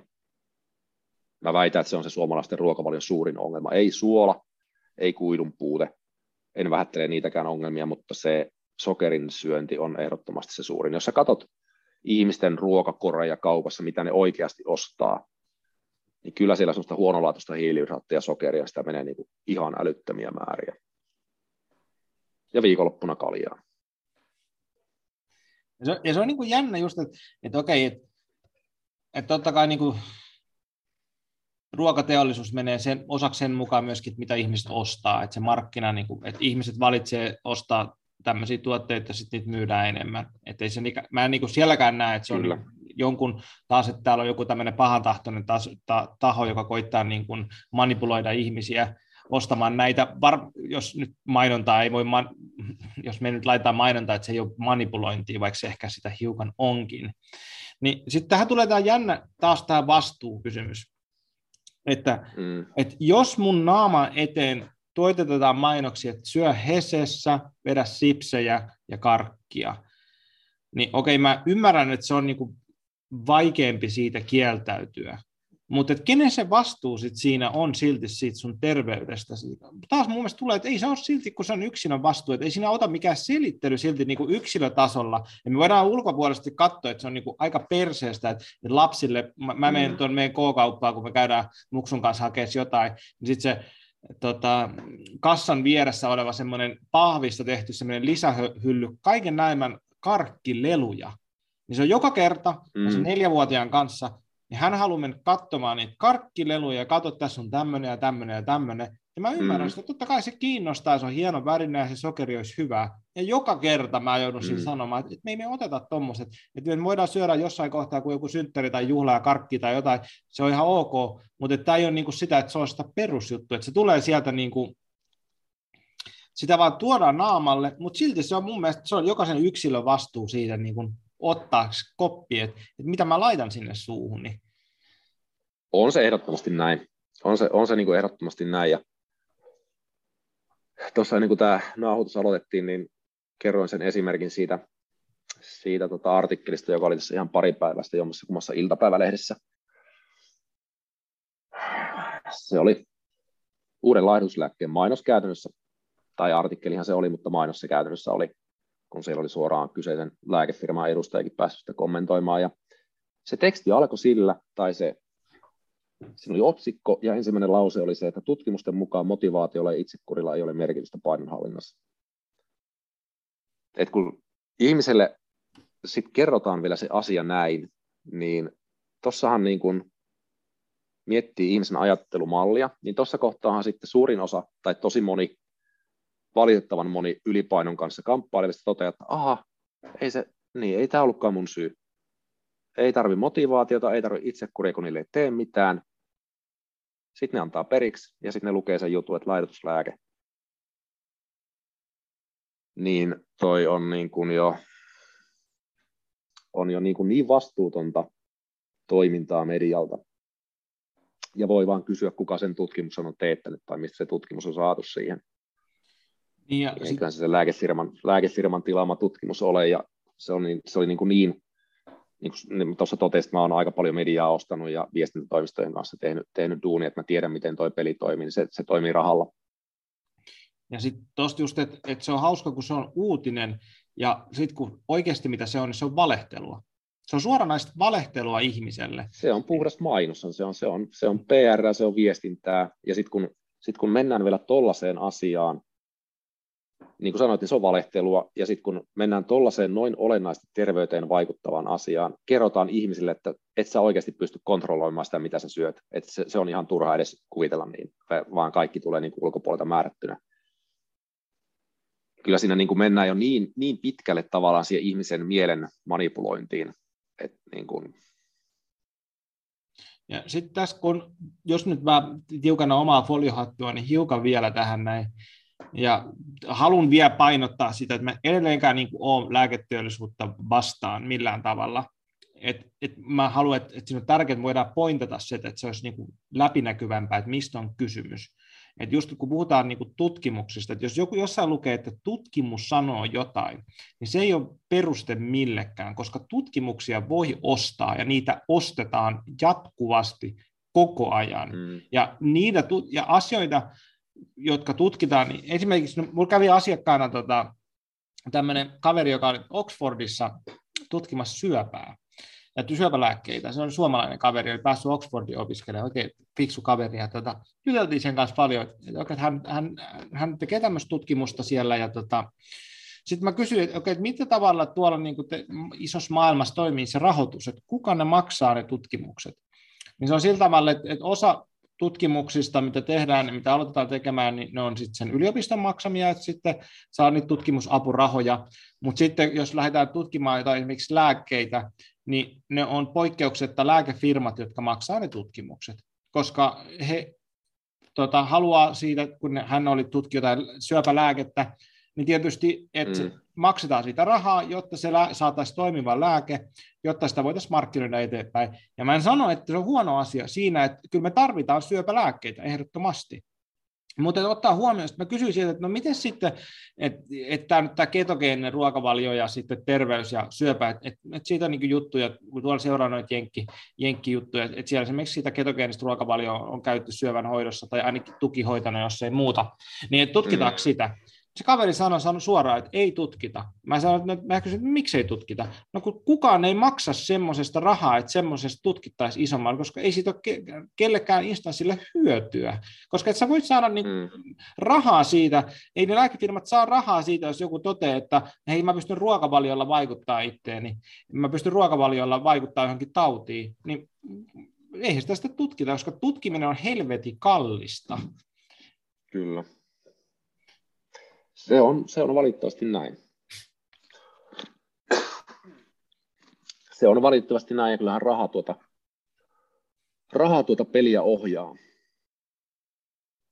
Sekä lääketeollisuutta että elintarviketeollisuutta, niin raha, rahahan se määrittää, miten se homma toimii. Ja tota, jos, jos siitä, kun mä, ennen kuin mä rupean öyhöttää enempää, enempää tästä aiheesta, niin jos mä otetaan pieni tämmöinen niin sivu siihen, että, että okei, että me ollaan nyt päästy siihen, että, että me pystytään vaikuttamaan meidän omaan terveyteen tosi paljon omalla, omilla valinnoillaan, ja se, siihen ei selkeästikään, niin kuin, paino, sitä ei painoteta tuolla niin kuin mediassa, niitä omien valintojen merkitystä missään nimessä tarpeeksi, varsinkaan sen ruoan, ruoan merkitys, että mitä, mitä sä syöt, ja siihen omat syynsä, on, on markkina, markkinatalous ja Suomen kulttuuri ja moni muukin. Mutta sitten jos me tullaan siihen, että tota, okei, että se ihminen saa jollakin tavalla käsiksi siitä, että okei, että mä oon vastuussa tästä omasta terveydestäni. Mm. Niin, niin mitä sitten sen jälkeen, kun me lähdetään tutkimaan näitä erilaisia ruokavalioita, sä, sä oot päätynyt tuommoiseen ketogeeniseen ruokavalioon, meillä on kaikenlaisia muitakin erilaisia ruokavalioita, niin mikä sun näkemys on siitä, että sitten porukka vaikka menee vegaaniksi tai sitten pätkäpaastoa tai sitten jotain ihan muuta vaan, niin mikä sun näkemys on näistä muista Tota, ää, no en, en ole vegaaniruokavalion ylin ystävä. Ja ihmiset jotenkin kuvittelevat, että tämä on joku ideologinen kysymys tai muu, mutta se perustuu ihan puhtaasti siihen, että mä oon noita valmennuksia aika paljon tehnyt ja mä aina suosittelen henkilöille ravitsemustilan mittauksille. Mitataan vitamiinit, hivenaineet ja katsotaan, mikä se elimistön tilanne oikeasti on. Eli jos mennään vegaaniruokavalioon, niin ravintolisien tarve käytännössä poikkeuksetta kasvaa ja silloin pitää entistä tarkemmin varmistaa, että siellä on ravitsemustila kunnossa. Sinkki, magnesium, omega-3 rasvahapot, folaatti, B12, D-vitamiini. Toki D-vitamiini tarvitaan muutenkin, mutta, mutta tota, niin, olla niiden kanssa tarkkana. Sitten huolehtia proteiinisaannista, koska makrojen tarve nyt ei muutu mihinkään riippumatta siitä, miten syödään. Se on vakio käytännössä ja sitten sit muutenkin sitä omaa vointia ja suorituskykyä seurata. Et jos, jos väsyttää tai naama näyttää kovin kalpealta tai suorituskyky laskee, niin kyllä silloin kannattaa miettiä, että missä se vika on ja onko se ruokavalio sitten oikeasti hyvä. Sama koskee oikeastaan mitä tahansa ruokavaliota. Niin kuin sanoin tuossa omaan ketogeeniseen liittyen, niin mä olen veriarvoja seurannut vuosittain, ravitsemustilaa muutenkin tosi tarkasti, niin mun mielestä mitä että jos oma terveys oikeasti kiinnostaa, niitä kannattaa seurata. Mutta kun se vegaaniruokavalio, kun on ihan kiistaton fakta se, että maailman ravintorikkaimmat ruoka-aineet löytyy tuolla eläinkunnan puolelta parhaiten imeytyvässä muodossa, niin se, se on niin kuin Finelistä tarkastettavissa, että jos joku, joku tota, kun se lähinnä siinä vegaaniruokavaliossa on se huono puoli, että siellä mennään niin sinne ihan toiseen ääripäähän ja väitetään asioita, missä ei ole mitään tieteellistä faktaa pohjalla. Väitetään, että jossain hunajassa on paljon sinkkiä tai appelsiinissa on maailman parhaiten imeytyvä kalsium tai tällaisia niin kuin täysin absurdeja väitteitä, että on kaikki tarkastettavissa vaikka Finelistä, että mitä, mitä siellä kyseessä ruoka-aineessa oikeasti on. Niin se, se on lähinnä se, siinä se ikävä puoli, että siitä, siinä niin kuin aika paljon vääristellään niitä asioita, että mitä sieltä ravinnosta oikeasti löytyy. Kun se, se, sen voi mitata, niin ei tarvitse miettiä, että olenko minä oikeassa vai onko fineli vai onko vegaani vai onko ketogeeninen, koska sen voi aina mitata. Ja noissa mittauksissa on se hyvä puoli, että tänä päivänä puhdilta tai, tai monelta muulta palvelun tarjoajalta saa jo noin sadalla eurolla todella kattavan mittauspaketin. Eli ne vielä muutama vuosi sitten noin mittaukset maksavat tosi paljon, mutta kun sinne on tullut lisää kilpailua, niin se on kuluttajan etu, että siellä on myöskin halvempaa settiä saatavilla. Sanoiko uudestaan, mikä, mistä sai sun mielestä hyvän? puhti.fi, sieltä löytyy ainakin tosi niin. kattavat edulliset paketit. Niitä on muitakin, mutta...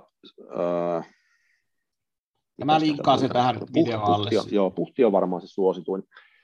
Eli ihan riippumatta siitä, mitä ruokavaliota noudattaa, niin kannattaa, kannattaa sitä omaa ravitsemustilaa hieman mitata. Niin silloin tietää, Tietenkin se ensimmäinen, jos ei halua maksaa mitään, voi, voi Finelistä laskea, mitä se ravinto sisältää, mutta kun sehän ei vielä kerro siitä, että kuinka ne ravinteet sun elimistössä imeytyy. Eli sen takia tuollainen ihan oikea verikoe tai hiusanalyysi tai muu, niin on, on hyvä työkalu siihen, että tietää, mitä siellä ihan oikeasti tapahtuu.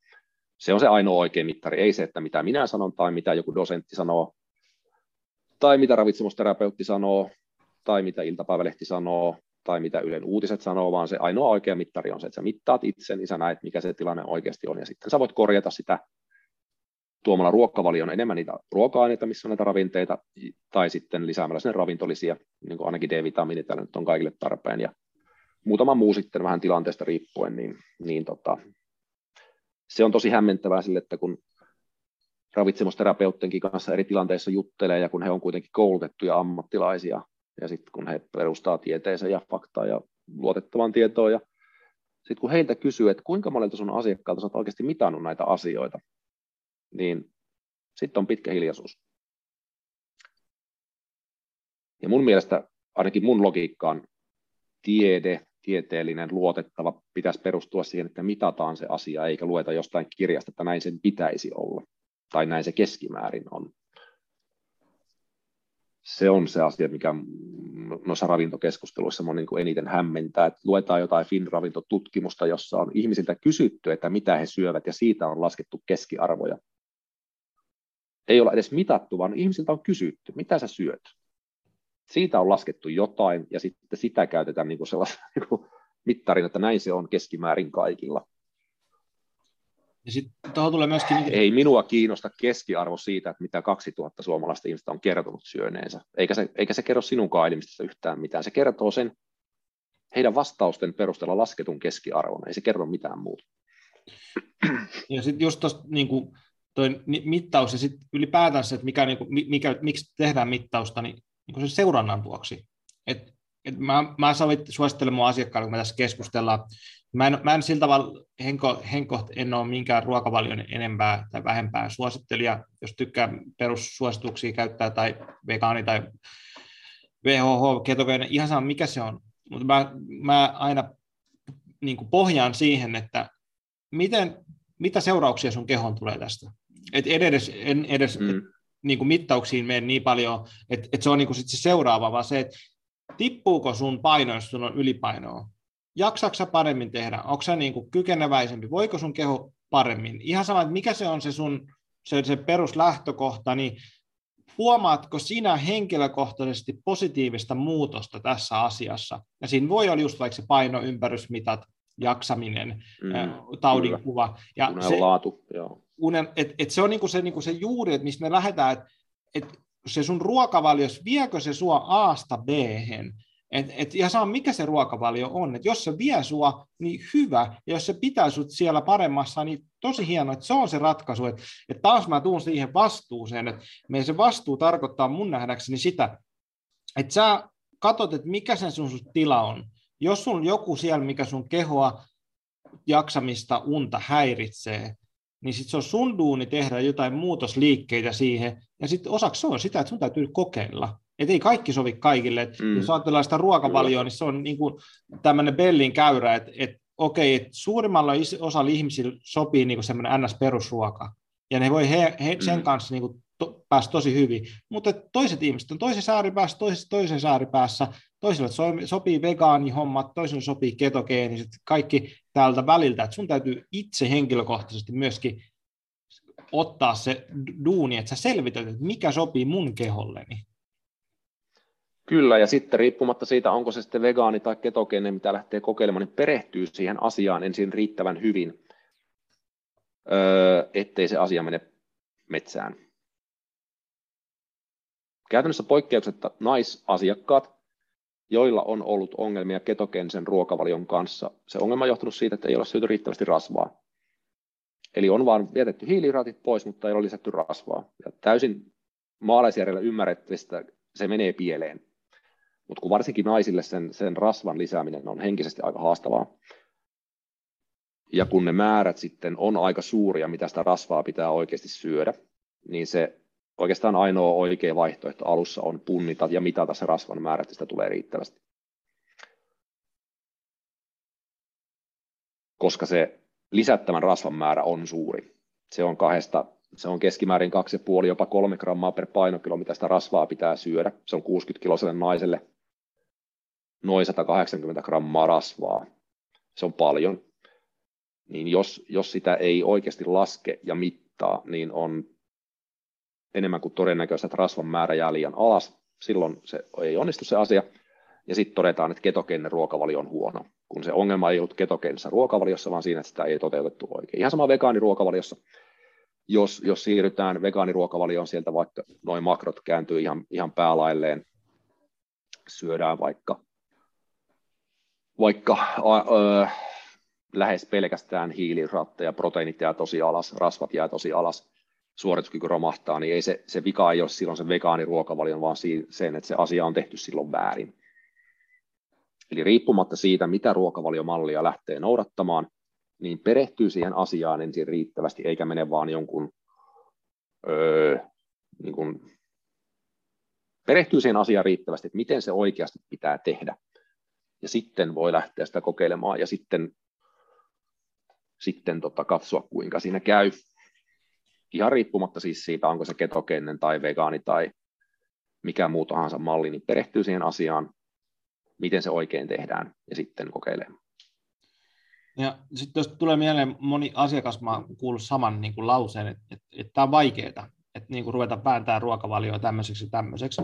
Sitten mun niin kuin tulee mieleen vaan, että, että miksi sen pitäisi olla helppoa. Että mikä niin kuin oletus on se, että omassa terveydenhuollon, omasta niin kuin hyvinvoinnista huolehtiminen pitäisi olla helppoa, ja niin kuin täysin, että siinä ei tarvitse käyttää omaa efforttia lainkaan. Et jos sulla on auto, niin on se tosi kiva, että se toimii mm. hyvin, mutta sun täytyy koko ajan huoltaa sitä autoa, että se toimisi hyvin. Ja se ei saa mikä niin kuin vehje sulla on, niin sun täytyy koko ajan huoltaa sitä, tai se hajoaa. Ja sun täytyy nä- käydä sitä efforttia mm. siihen, ja mikä sen lähempänä on kuin tämä oma keho, että sulla on se jokapäiväinen se kehon huolto. Jos sä haluat, että sun keho voi hyvin, se vaatii, että sä joka päivä keskityt siihen sun omaa energiaa. Ja sitten jotenkin tuntuu, mm. että monen ihmisen kanssa niin on joku ihan yllätys, että aha, et, et, ai mun täytyy niin kuin pitää huolta tästä kehosta joka päivä. Mutta niinhän se on. Kyllä. Mutta joo, mutta se on just, että mä tulen taas palaa tähän vastuuseen, koska tämä on semmoinen teema, mikä tästä mikä niin pomppii itsellä täällä koko ajan vastaan. Ja ja sitten se isoin kysymys onkin se, että mikä mä, mihin mä päädyn monesti mun asiakkaiden kanssa, on se, että, että miksi se on se tuumasta toimeen, miksi, miksi se on niin pitkä matka. Ja sitten mä sanoin, että sitten kun sä keksit siihen ratkaisun, niin sitten sulla on Nobel-palkinto varmaan odottamassa sitten niin seuraavaksi tuossa noin. Miksi se on niin vaikeaa? Niin, mä palaisin siihen edelleen, mitä mä tuossa sanoin, että se pitää tehdä riittävän pieninä askelina, riittävän vähän muutoksia kerrallaan. Kuitenkin niin, että se siitä seuraa tuloksia sellaista vauhtia, että se niin kuin ylläpitää sitä mielekästä tekemistä. Ja sitten joskus kuuntelin Jordan Peterson jotain luentoa, niin tota, ei ollut suora aihe tästä ruokavalioon, mutta että se oli muutokseen. Ja hän sanoi sitä, että, että niin, että, että asia, yhtä asiaa, mitä ei käytä tarpeeksi, niin on niin kuin kauhua tai terroria. Ja sitten mitä terroria kauhean, mm. mitä se tarkoittaa sitä, mitä tämä tarkoittaa, että, että kuulostaa aika väkivaltaiselta. Mutta sitten siellä, niin, että mun vastaanotolla asiakkaat, jotka on tehnyt isommat muutokset, on yleensä sellaisia, jotka on päätynyt tosi paskaan paikkaan oman kehonsa tai terveytensä kanssa. Ja sitten mm. kyllä mä sanon ihan suoraan, että, että hei, että jos sä jatkat tätä, sun keho tuhoutuu. Ei, ei siinä ole mitään mm. Niinku semmoista niin ympäri, ei siitä, se, on, se on raaka totuus. Ja sama juttu, että... Se et on sit... valinta samalla tavalla kuin se, että pitää kehosta paremmin huolta, niin se on, yksi, se on valinta ja ihmisillä on siihen totta kai oikeus, mutta se on ihan totta, että joitakin ihmisiä se motivoi, kyllä. Niin, et mun mielestä, että niin kuin, no mä tykkään ehkä, ehkä tämmöistä niin kuin, no, keppiä porkkana samaan aikaan, että, että me täytyy myöskin muistaa se keppi, että jos ihminen ei ota vastuuta omasta terveydestään, niin terveys kärsii ja se johtuu, johtaa siihen, että sun keho tulee kärsimään ja lopulta tuhoutumaan. Jos keho päätyy siihen joka tapauksessa, ei siinä mitään, mutta et, et se, mm. se, se on jännä, kun sit mun tulee myöskin asiakkaita, jotka niin kuin päätyy siihen tilanteeseen sit, kun ne on vetänyt sitä viinaa ja ruokavalio on ollut mitä sattuu 50 vuotta, niin sitten siinä kohtaa sitä ei pysty kääntämään enää. Se on, vaan, se on vaan totta. Sä et vaan pysty kääntämään sitä enää kunnolla. sä voit parantaa sitä, mutta sä tietty määrä tuhoa on tehty jo, ja se, se on niin, kuin niin sanotusti mennyt jo kyllä se aika kovia temppuja vaatii, että joutuu lähtemään Meksikon kantasulhoitoon ja, ja tota, tekemään aika paljon muutakin, eikä siltä, sitä siltikään niin ihan siihen lähtökuntoon enää saada, se on ihan totta. Että ihan, ihan tota, toki lääketiede ja kaikki funktionaalinen puoli kehittyy, mutta rajansa silläkin on. Kyllä. Mutta kukahan tietysti ei halua kuulla näitä. Tai en tiedä, ehkä joku haluaa kuulla, mutta et, et, et et se, musta tuntuu, että tästä ravitsemuskeskustelussa on, on, on, se yksi, mikä puuttuu, on se, että niin semmoinen raaka rehellisyys siitä, että mihin omat toimet johtaa. Sitä ei tänä päivänä saa enää ääneen sanoa. Niin, ja sitten just niin kuin tähän palatakseni siihen ensimmäisen esimerkkiin siitä videosta, mitä, mitä sä, mikä mä näin susta, oli just siitä, että, että se niin kuin, että siihen tulee tosi voimakas va- vastakkainasettelu siihen, että jos sanotaan, että ylipaino on todella vaarallista, jokaiselle mm. ihmiselle. Ei siinä ole mitään, niin kuin, se vaan on näin. Se lisää muistaakseni 13 eri syövän riskiä. Mutta sitten sit tullaankin tähän, niin vaikea myydä tuolla mitään, mitään niin kuin tavaroita, tavaroita tuolla. Ei, se on totta, se on totta, että sillä, sillä ei pysty verkkovalmennuksia myymään eikä muutakaan, mutta se, että se on noissa keskusteluissa, somessa varsinkin, niin siellä on aika paljon, se on niin kuin kääntyy koko ajan. Suomalaisista aikuisista 62 prosenttia on tänä päivänä ylipainoisia. Niin kun se alkaa, kun kohta kaksi kolmasosaa on ylipainoisia, niin se, se on jo enemmän sitä, että se, niin kuin, öö, se on enemmän normaalia olla ylipainoinen, ja kohta se on, toivottavasti se ei mene siihen, mutta kohta se on enemmän niin kuin, jopa niin kuin, vähän niin kuin parempi tai niin kuin, ihan, ihan, ihana asia, että sä olet niin kuin, kun se keskustelu koko ajan niin kuin kääntyy vaan entistä hullummaksi ja toi, toi esimerkki siitä laitotuslääkkeen mainoksesta, että kerrotaan, että motivaatiolla itsekurilla ei tee mitään ja sä oot niin kuin täysin kyvytön vaikuttamaan asioihin itse, niin se keskustelun sävy on niin, kuin niin, niin kuin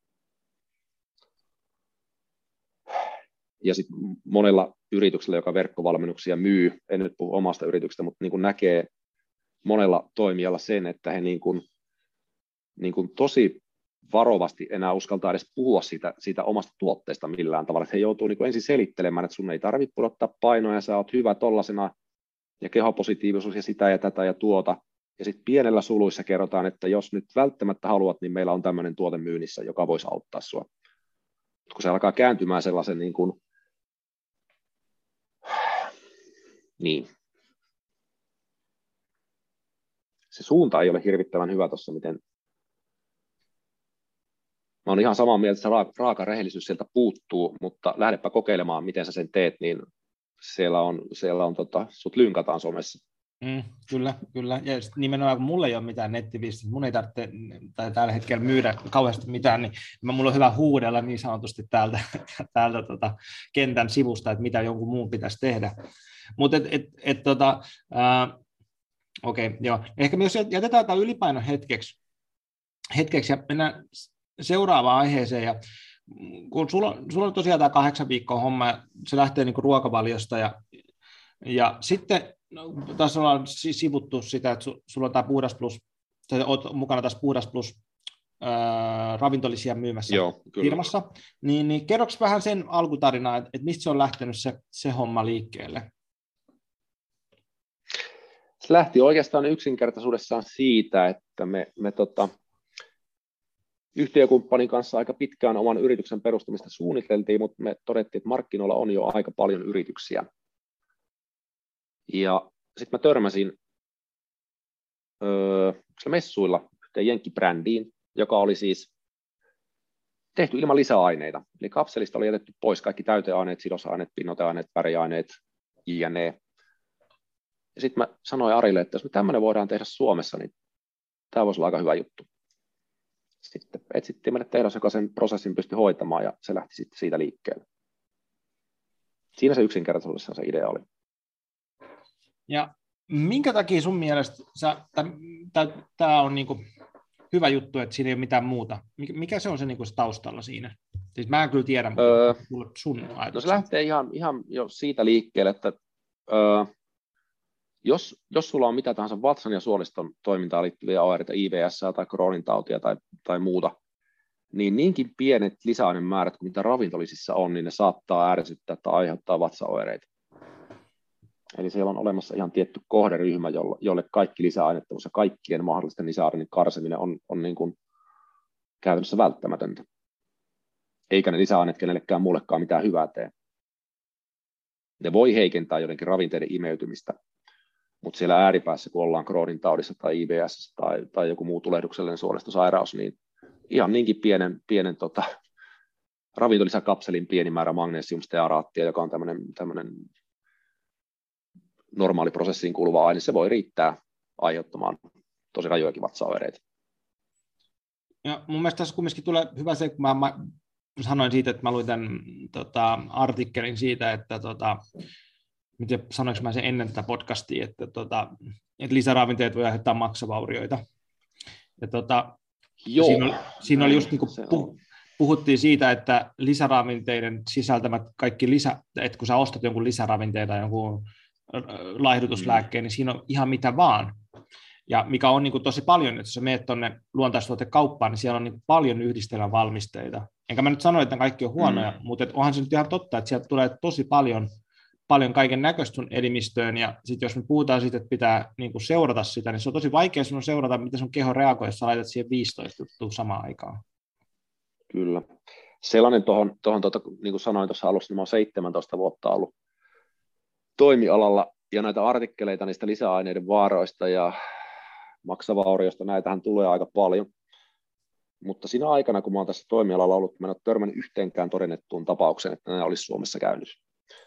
Ja mä uskon, että kun mä oon ollut muun muassa Lifein valikoima ja ostopäällikkönä kolme vuotta, ja mä oon tälläkin hetkellä niin kuin mukana yrityksessä, joka näitä, näitä asioita työkseen tekee, niin olisi jossain kohtaa tullut vastaan, jos näin oikeasti tapahtuisi niin paljon kuin media tuossa pelottelee. Mä muistan, Tosiaan mä en ole törmännyt yhteenkään todennettuun tapaukseen Suomessa. Mä törmännyt... En ensimmäisenkään, en yhteenkään.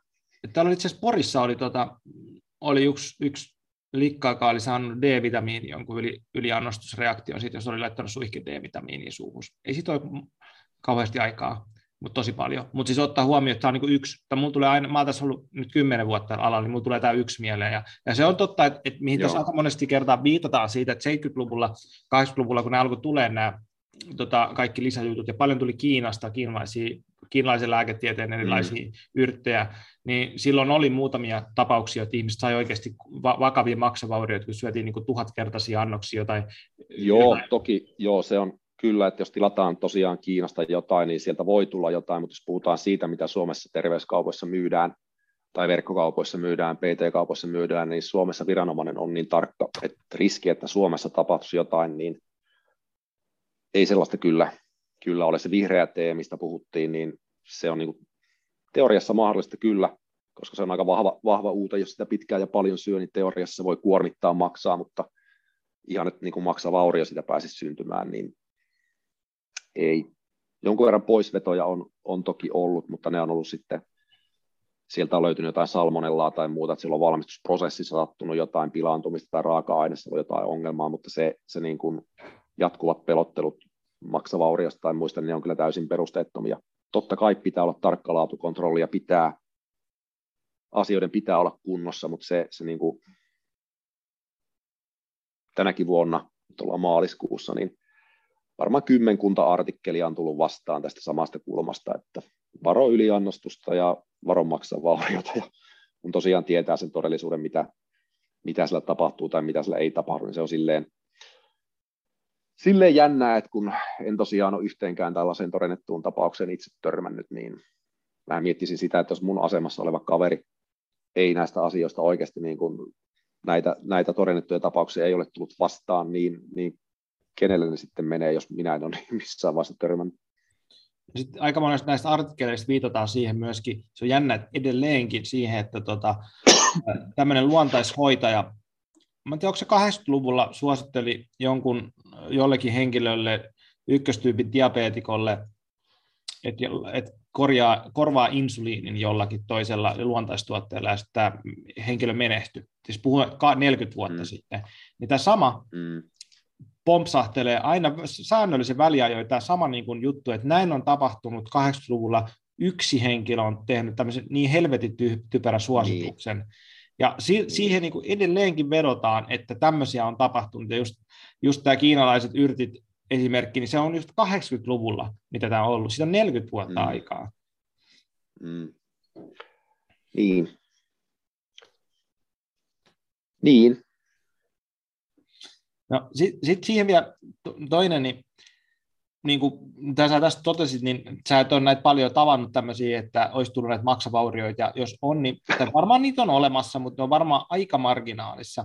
Ja sitten mä tuossa mainitsin yhdestä, no, julkislääkäristä, jonka nimen minä viitisi sanoa tässä kohtaa, kun turha, turha sitä nyt parjata sen enempää, niin tuolla somessa käynyt tämmöistä sotaa näitä lisäravinteita vastaan, ja tota, hän on tietysti omat syynsä siihen, niin, ja vetoaa just tähän maksavaurioon siihen, että ihmiset tota, vahingoittaa näitä itte, itteensä. Ja sit mä, mä jäin miettimään sitä, että, että kun Suomessa on tota, ibuprofeiinista aiheuttavia ää, maksavaurioita aika paljon ja kuolemiakin vuosittain, ja ibuprofeini on siis niin kuin yksi esimerkki vaan, ja muutenkin niin kuin lääkkeistä aiheuttavia kuolemia on tuhansia vuosittain.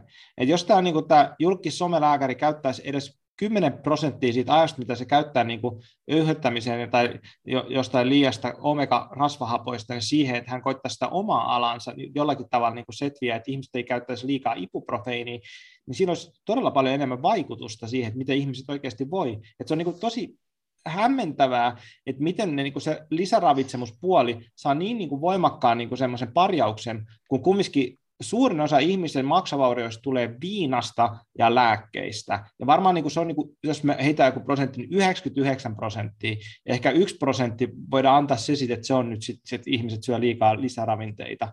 Niin kyllä se on aika marginaali porukka. Niin, ja sitten pitää muistaa vielä yli, ylipaino ja toi sokerin syönti, mitkä kuormittaa myöskin maksaa, maksaa tosi paljon tänä päivänä, niin kyllä ne kyllä ne ongelmat tosiaan on ihan muualla kuin siinä, että joku syö vahingossa kahta eri D-vitamiinia päällekkäin. Niin just, ja se on niin kuin tosi hämmentävää just tuolla julkisessa keskustelussa, että, että että se on niin, kuin niin, niin kuin puolueellista, just, että jos me otetaan se, just, että mä haluaisin niin kuin, jonkun, ketä jaksaisi hakea sitä mustaa valkoisella, että kuinka paljon lääkkeistä me saadaan niin kuin vaurioita ja kuolemia vuositasolla, ja, tai viinasta tai tupakasta, ja sitten me laitettaisiin viereen, lisä, että kuinka paljon lisäravinteista, niin siinä niin kuin suhteessa niin se on tosi hämmentävää, että miten tähän niin kuin tosi pieneen asiaan tulee niin paljon painoa versus sit siihen, että mikä se oikeasti se ongelma on. Se on juurikin näin. Kyllä siinä niin kuin hautaan ihan väärää puuta siinä kohtaa. Sitten kysymys, että onko se kuinka tietoista valehtelua vai onko se vaan niin tietämättömyyttä, niin siihen sitten voisi joku sukeltaa. Ei se varmaan ihan sattumaa ole. Kyllähän tuota mediaa niin kuin sen, verran, sen verran joku koordinoi, että mutta kaikessa aina kun lukee mitä tahansa artikkelia tuota lehdestä, niin kannattaa miettiä, että kuka sen artikkelin maksaa että onko tämä nyt kuinka puolueetonta tekstiä vai voiko tällä olla joku kaupallinen tarkoitus tällä tekstillä. Ihan riippumatta siitä, mitä, mitä, mitä lehteä lukee. Nyt kun tuota, mentiin tuohon sun firmaan tai mitä, missä olet mukana ja tota, mä itse tykkään tosta, ai, ai, just tuosta ideasta tosi paljon siinä, että, että sä niin kuin, että saat mitä tilaat tyyppisesti, että kun sun myydään magnesium, siinä on magnesium, ja se on niin kuin tosi selkeä, ja sitten myöskin jos käyttää niin kuin tämmöistä seurantaa, niin sä pystyt seuraamaan tosi selkeästi, että onko täällä vaikutusta vai eikö ole vaikutusta. Ja mä, mun mielestä niin kuin bisnesidea on tosi hyvä, ja tietysti se on niin kuin menestynyt, menestynyt myöskin tämä Puhdas Plus Suomessa aika hyvin, hyvin noin mun ymmärtääkseni, että niin kuin lyönyt läpi. Että... Joo, kyllä me oma markkinapaikka löydetty ja, tai asema, asemamarkkinoille ja kasvettu, kasvettu aika voimakkaasti ja toki siinä nyt auttaa asia se, että sekä minulle että yhtiökumppanilla on aika pitkä, pitkä tausta toimialalta, että jos oltaisiin ihan, ihan tullut toimialan ulkopuolelta ja lähdetty hommaa tekemään, niin olisi voinut olla vastaanotto toisen näköinen, mutta totta kai olemassa olevat vanhat kontaktit niin auttaa, auttaa asiaa aika paljon. Jos, jos mennään sit siitä siihen, että, että tota, okei, me nyt ollaan parjattu tässä tota, monia eri tahoja, niin jos me paritaan vähän aikaa tuota lisäravitsemuspuolta, niin se pysyy niin tämmöinen jing ja jangi tässä tasapuolella. Tasapaino. Joo. Tasapaino, niin tota, mikä on sun mielestä tämmöistä tämän lisäravinnepuolen isoimmat ongelmat? Isoimmat ongelmat? Tota, mm, kyllä mä lähtisin liikkeelle siitä, että mitä tuossa jo monta kertaa totesin, että se mun mielestä kaikki lisäravinteiden käyttö olisi hyvä perustua ihan oikeisiin mittauksiin. Silloin me tiedetään, mitä se elimistö tarvii, mitä siltä puuttuu. Ihmisethän aina käsittää niin, että mä, mä kirjoitan kaikki tekstit ja kaikki videot ja kaiken mä teen niin kuin myydäkseni mahdollisimman paljon. Ja itse asiassa, jos asiaa niin kuin järkevästi miettii, niin kaikki se, mitä mä kerron ravinnosta, niin sehän, sehän ei kyllä edistä mun omien tuotteiden myyntiä, sehän päinvastoin niin kuin vähentää sitä, koska mä suosittelen mahdollisimman ravintorikasta ruokaa. Jos mä haluaisin myydä mahdollisimman paljon omia ravintolisia, mä suosittelisin vegaaniruokavaliota kaikille, koska se tarkoittaa sitä, että se lisäravinteiden tarve on silloin tutkitusti suurempi. Mutta toi on se keskeinen lähtökohta kaikkien ravintolisien käyttöön omasta mielestä se, että mitataan se ravitsemustila, mitä vitamiineja ja hivenaineita puuttuu, ja sitten on, jos on jotain erityistarpeita, on vaikka ö, nivelten kanssa haasteita tai mitäs muita tällaisia niin unen kanssa haasteita, niin siihen sitten lähtee niin miettimään niitä spesifejä ravintolisia, on se sitten vaikka kollageenia nivelterveyteen tai uneen liittyen melatoniinia tai asfakandhaa tai tällaista, niin lähtee niin siinä järjestyksessä liikkeelle. Ja sitten yksi iso haaste tai ongelma, mitä mä aina säännöllisesti vähän, vähän tota avaan, on tuo verkostomarkkinointi. Verkostomarkkinointi, mennään, hei, joka on... Mennään erikseen siihen kohta, niin. koska se on mulla tuossa topikkina. Niin, Joo. Mutta jos mä kysyn sinulta noista aikaisemmasta vielä, niin, niin, niin tota, mitä sitten tämä, niin kuin, no vaikka nyt sitten tämä yleinen kritiikki tähän niin käärmeöljyn myynnistä, että, tota, että lisäravinteet on, niin kuin, koska se on ihan totta, kun sä menet vaikka sinne tota, luontaisuutekauppaan, niin siellä on 600 eri valmistetta. Ja on se nyt ihan fakta, että mm. ne kaikki on niin kuin, hyviä ja kaikki ei vaikuta. Niin, niin tota, mitä sä niin kuin, näet sen, että tota, sen niin kuin, tietynlaisen viidakon niin kuin ihan mitä vaan, ja niitä myydään niin kuin jollakin terveysviitteillä, ei nyt mm. no, Suomessa on onneksi viranomainen seuraa mainontaa aika tarkasti. Eli meillähän on olemassa EFSAn hyväksymät terveysväittämät, mitä tuotteista saa sanoa ja mitä voi, voi kertoa. Eli Suomessa on viranomainen siinä suhteessa aika tarkka. Eli semmoista ihan niin kuin älyttömän villiä mainontaa siellä ei onneksi enää ole, koska siihen puututaan aika tarkasti tänä päivänä. Öö,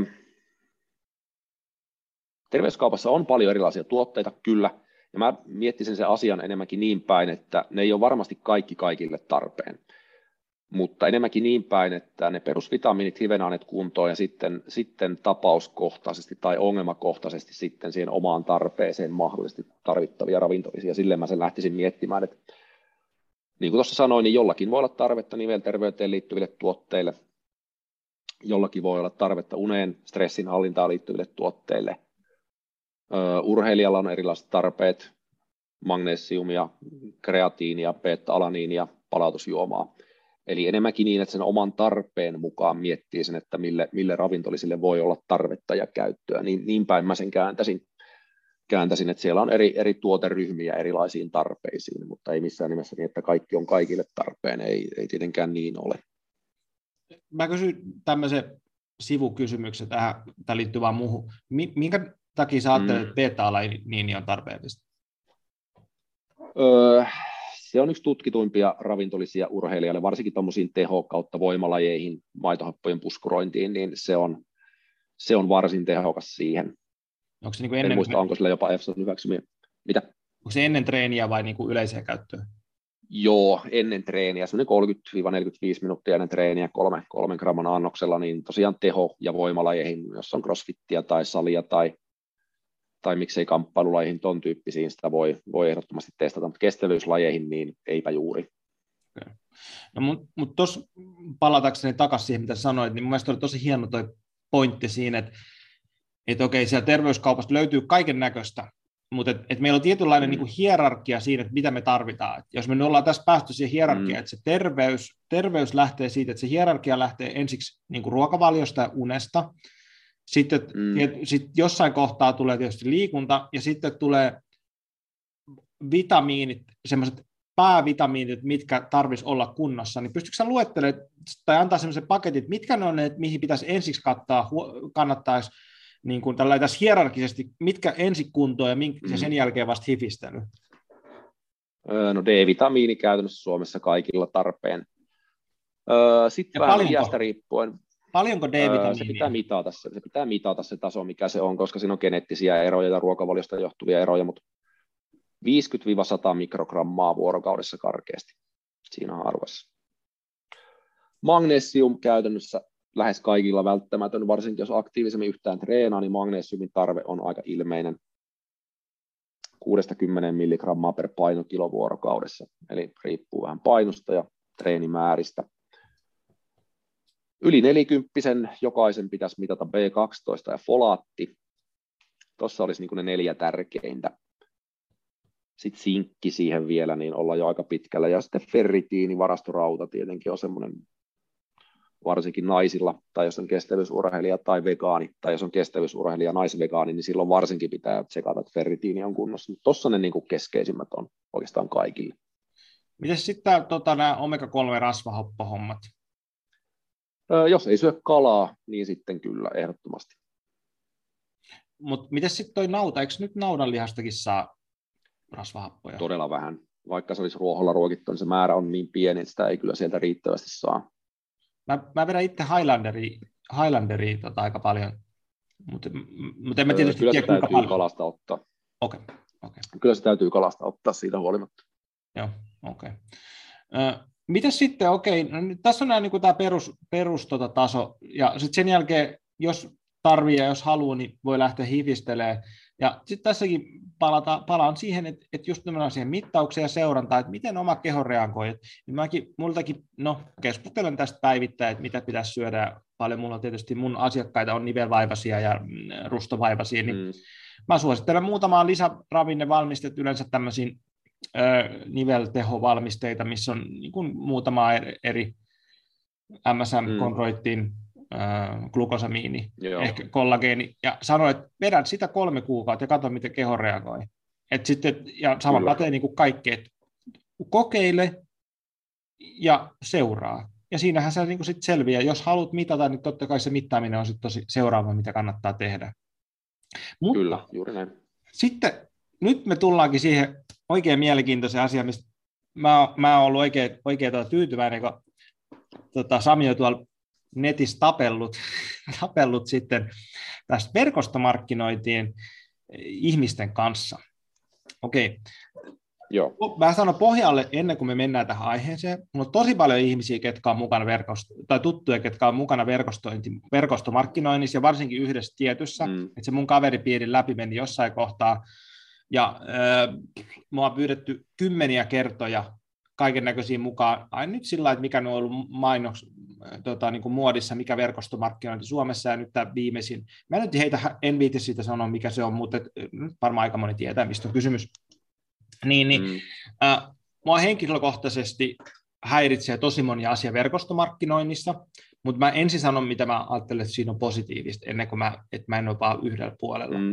Niin verkostomarkkinoinnin positiivinen puoli mun mielestä on se, että jos et sä jaksa yhtään ottaa vastuuta omasta terveydestäsi, tai vitamiinien syönnissä, etkä jaksa mennä sinne tota, vaikka Lifeen tai johonkin kauppaan ja itse ottaa selvi, selvä, selvää näistä asioista, tai, tai vaikka Prismaan ostaa niitä sun kalaöljyä tai magnesiumia, niin se on parempi, kun sä syöt jotain, kuin sitten, että sä et syö mitään. Et se on mun mielestä ihan fine, mm. ei siinä niin mitään. Mutta sitten me tullaan näihin kaikkiin siihen lievi sivuilmiöihin tässä, niin mist, mikä sulla on tämä suhde, mist, minkä takia sä oot lähtenyt tuonne someen niin kun ke, keskustelemaan tästä asiasta tosi kriittisesti? Öö, joo, takavuosina olin siinä tosi aktiivinenkin, en ole enää hetkeen hirveästi asiasta postaillut, koska mä luulen, että se tuli se oma, oma kanta jo kerrottua, ja toki yksi, yhden verkostoyrityksen lakimies otti yhteyttä, ja tuli sellaista kirjettä sieltä, että Suomessa onneksi sananvapaus, ja kun kaikki noin, mitä mä oon kertonut, niin on ihan faktoihin pohjautuva, niin ei se nyt mitään ongelmaa sinänsä ollut, mutta yksi, yksi, yksi tota verkostofirma koki niin suurena uhkana, että laittoivat lakimiehen asialle. Tota, oikeastaan se suurin, tai se syy, miksi mä sitä, sitä kritisoin, niin se ei liity siihen, että se, se, mä pelkäisin niin oman ravintolisen brändin puolesta. Se on se, mitä verkostoedustajat yleensä sanovat, että se on se syy, miksi mä sitä teen. Ja se on silleen älyttömän huono perustelu, koska sillä perusteella mun pitäisi arvostella ihan kaikkia markkinoilla olevia ravintolisia.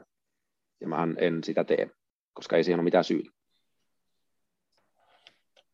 Eli mä en kritisoi mitään verkostoyritystä sen takia, että pelkäisin heillä olevan niin paljon parempia tuotteita. Se on se yleisin argumentti, mitä tulee vastaan se syy, miksi mä, miksi mä verkostomarkkinointia kritisoin, niin ei ole se, että heillä olisi kaikilla välttämättä edes hirveän huonoja tuotteita. Siellä on ihan fiksuja tuotteita monella yrityksellä. Se syy ei ole siinä. Mutta se syy on siinä, että niille tuotteille annetaan täysin perustettomia väittämiä. Niistä väitetään asioita, mitkä ei niin kuin millään tasolla pidä paikkaansa, jolla sitten pyritään perustelemaan sitä hintaa, että miksi tämä maksaa näin älyttömän paljon. Ja keskimäärin ne verkostotuotteet on 8-10 kertaa kalliimpia kuin vastaavat tuotteet terveyskaupassa. Tai hyvin lähelle vastaavat. Verkostofirmat aina lisää sinne omaan tuotteeseen salaisen aineosan X, tai ei salaisen, mutta tällaisen niin kuin jonkun aineosan, jolla perustellaan sitä, että tämä tuote on ylivertainen, koska täällä on tämä aineosa, mitä kenelläkään muulla ei ole, ja tämän takia tämä maksaa näin paljon, ja tämän takia tämä on ainoa, joka imeytyy, ja bla bla bla bla. Sama tarina kaikilla. Eli se verkostomarkkinointifirman suurin ongelma on se tuotteiden hinta.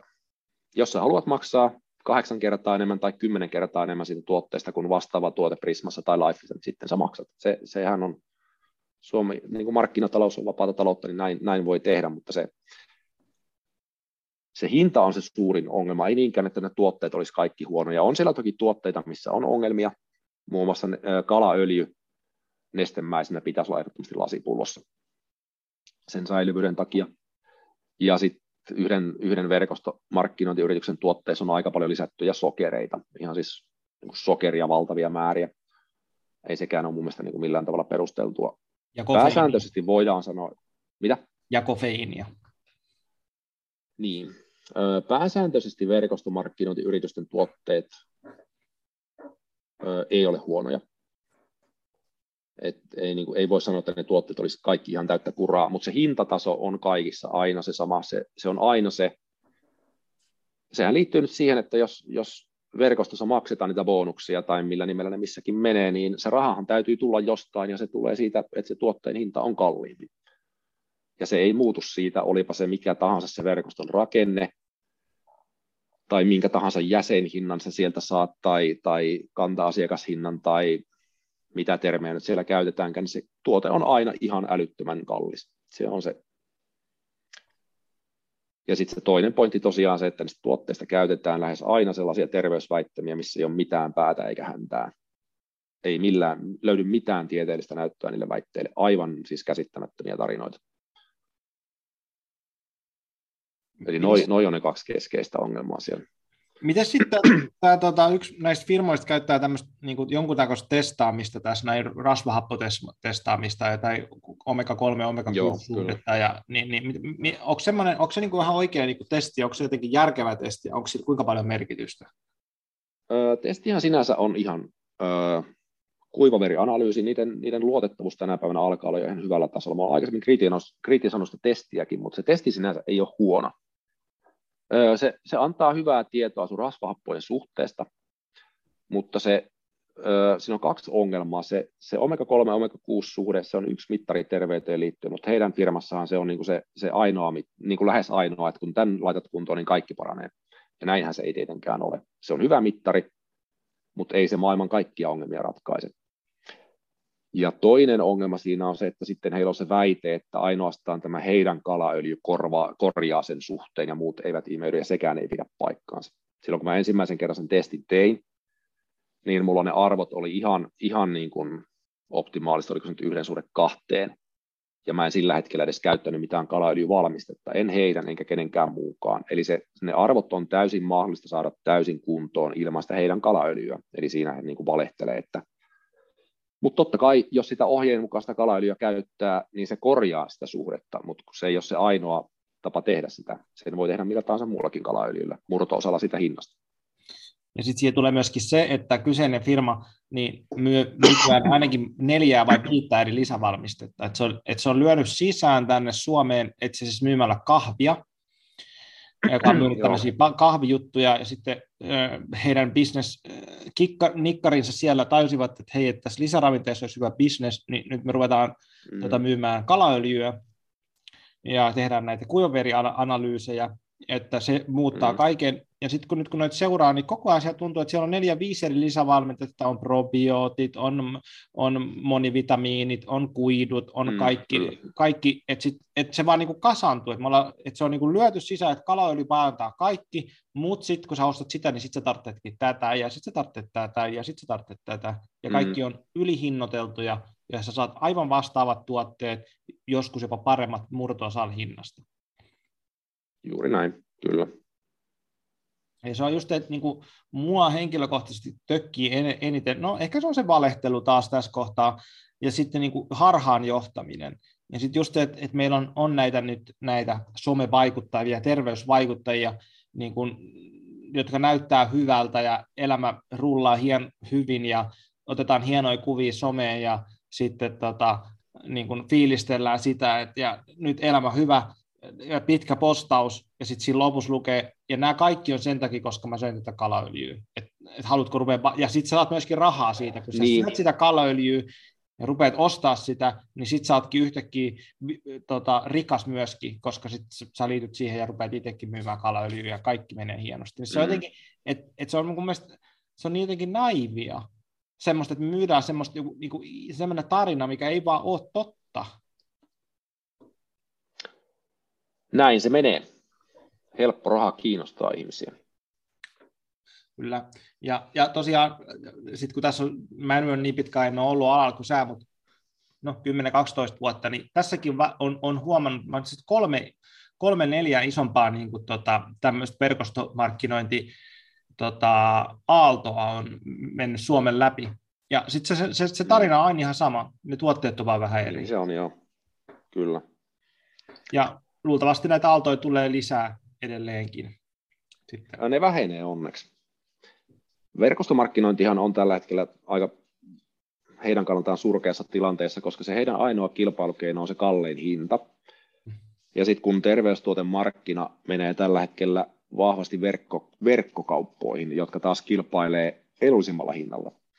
Eli se hintaero verkkokaupalla ja verkostomarkkinointifirmalla, se on niin kuin näin valtava niin se verkostomarkkinointi on se suurin häviäjä tällä hetkellä. Ja sen takia, jos katsoo verkostomarkkinointifirmojen liikevaihtotietoja, niin ne on aika monella aika rajussa laskussa. Mm. Tämä on vähän sama kuin Stockmannilla. Stockmannillahan kävi vähän sama tilanne, että heidän ainoa kilpailukeino oli se, että myydään ihan älyttömän kallilla. Ja sillä ei pärjää hirveän hyvin. Mm. Niin verkostofirmat on ihan samassa tilanteessa, kun heillä on se kaikkein kallein tuote, niin he häviää siinä kaikkein eniten tällä hetkellä. Mm. Eli mä povaan, että seuraavan viiden vuoden aikana niin tosi monella verkostolla on tosi isoja vaikeuksia, kun se näkyy jo nyt heidän, heidän myynneissä. Joo, sitä mä odotan, koska se mun, mun somessa tulee, tai oikeastaan mä itse asiassa blogannut kyllä kaikki, ketä myy somessa jotain verkostomarkkinointia, niin en ehkä sitä enää näe, kun se menee niin sanotusti tunteisiin mulla. Mutta eipä mua kyllä pitkä aikaa, mitkä aikaa mihinkään pyydetty, että ehkä, ehkä mä oon jo menetetty tapaus siinä. Mutta tota, joo, hei, tota, me ollaan aika hyvin katettu tätä ää, terveyden ja vastuun tota, tota, maailmaa tässä. Ja mä tykkään tosi paljon just siitä, että, että, että, että me löydetään joku tämmöinen just semmoinen niin pyramidi siihen hyvinvointiin, että, että mistä asiat lähtee. Ne lähtee ruuasta, mm.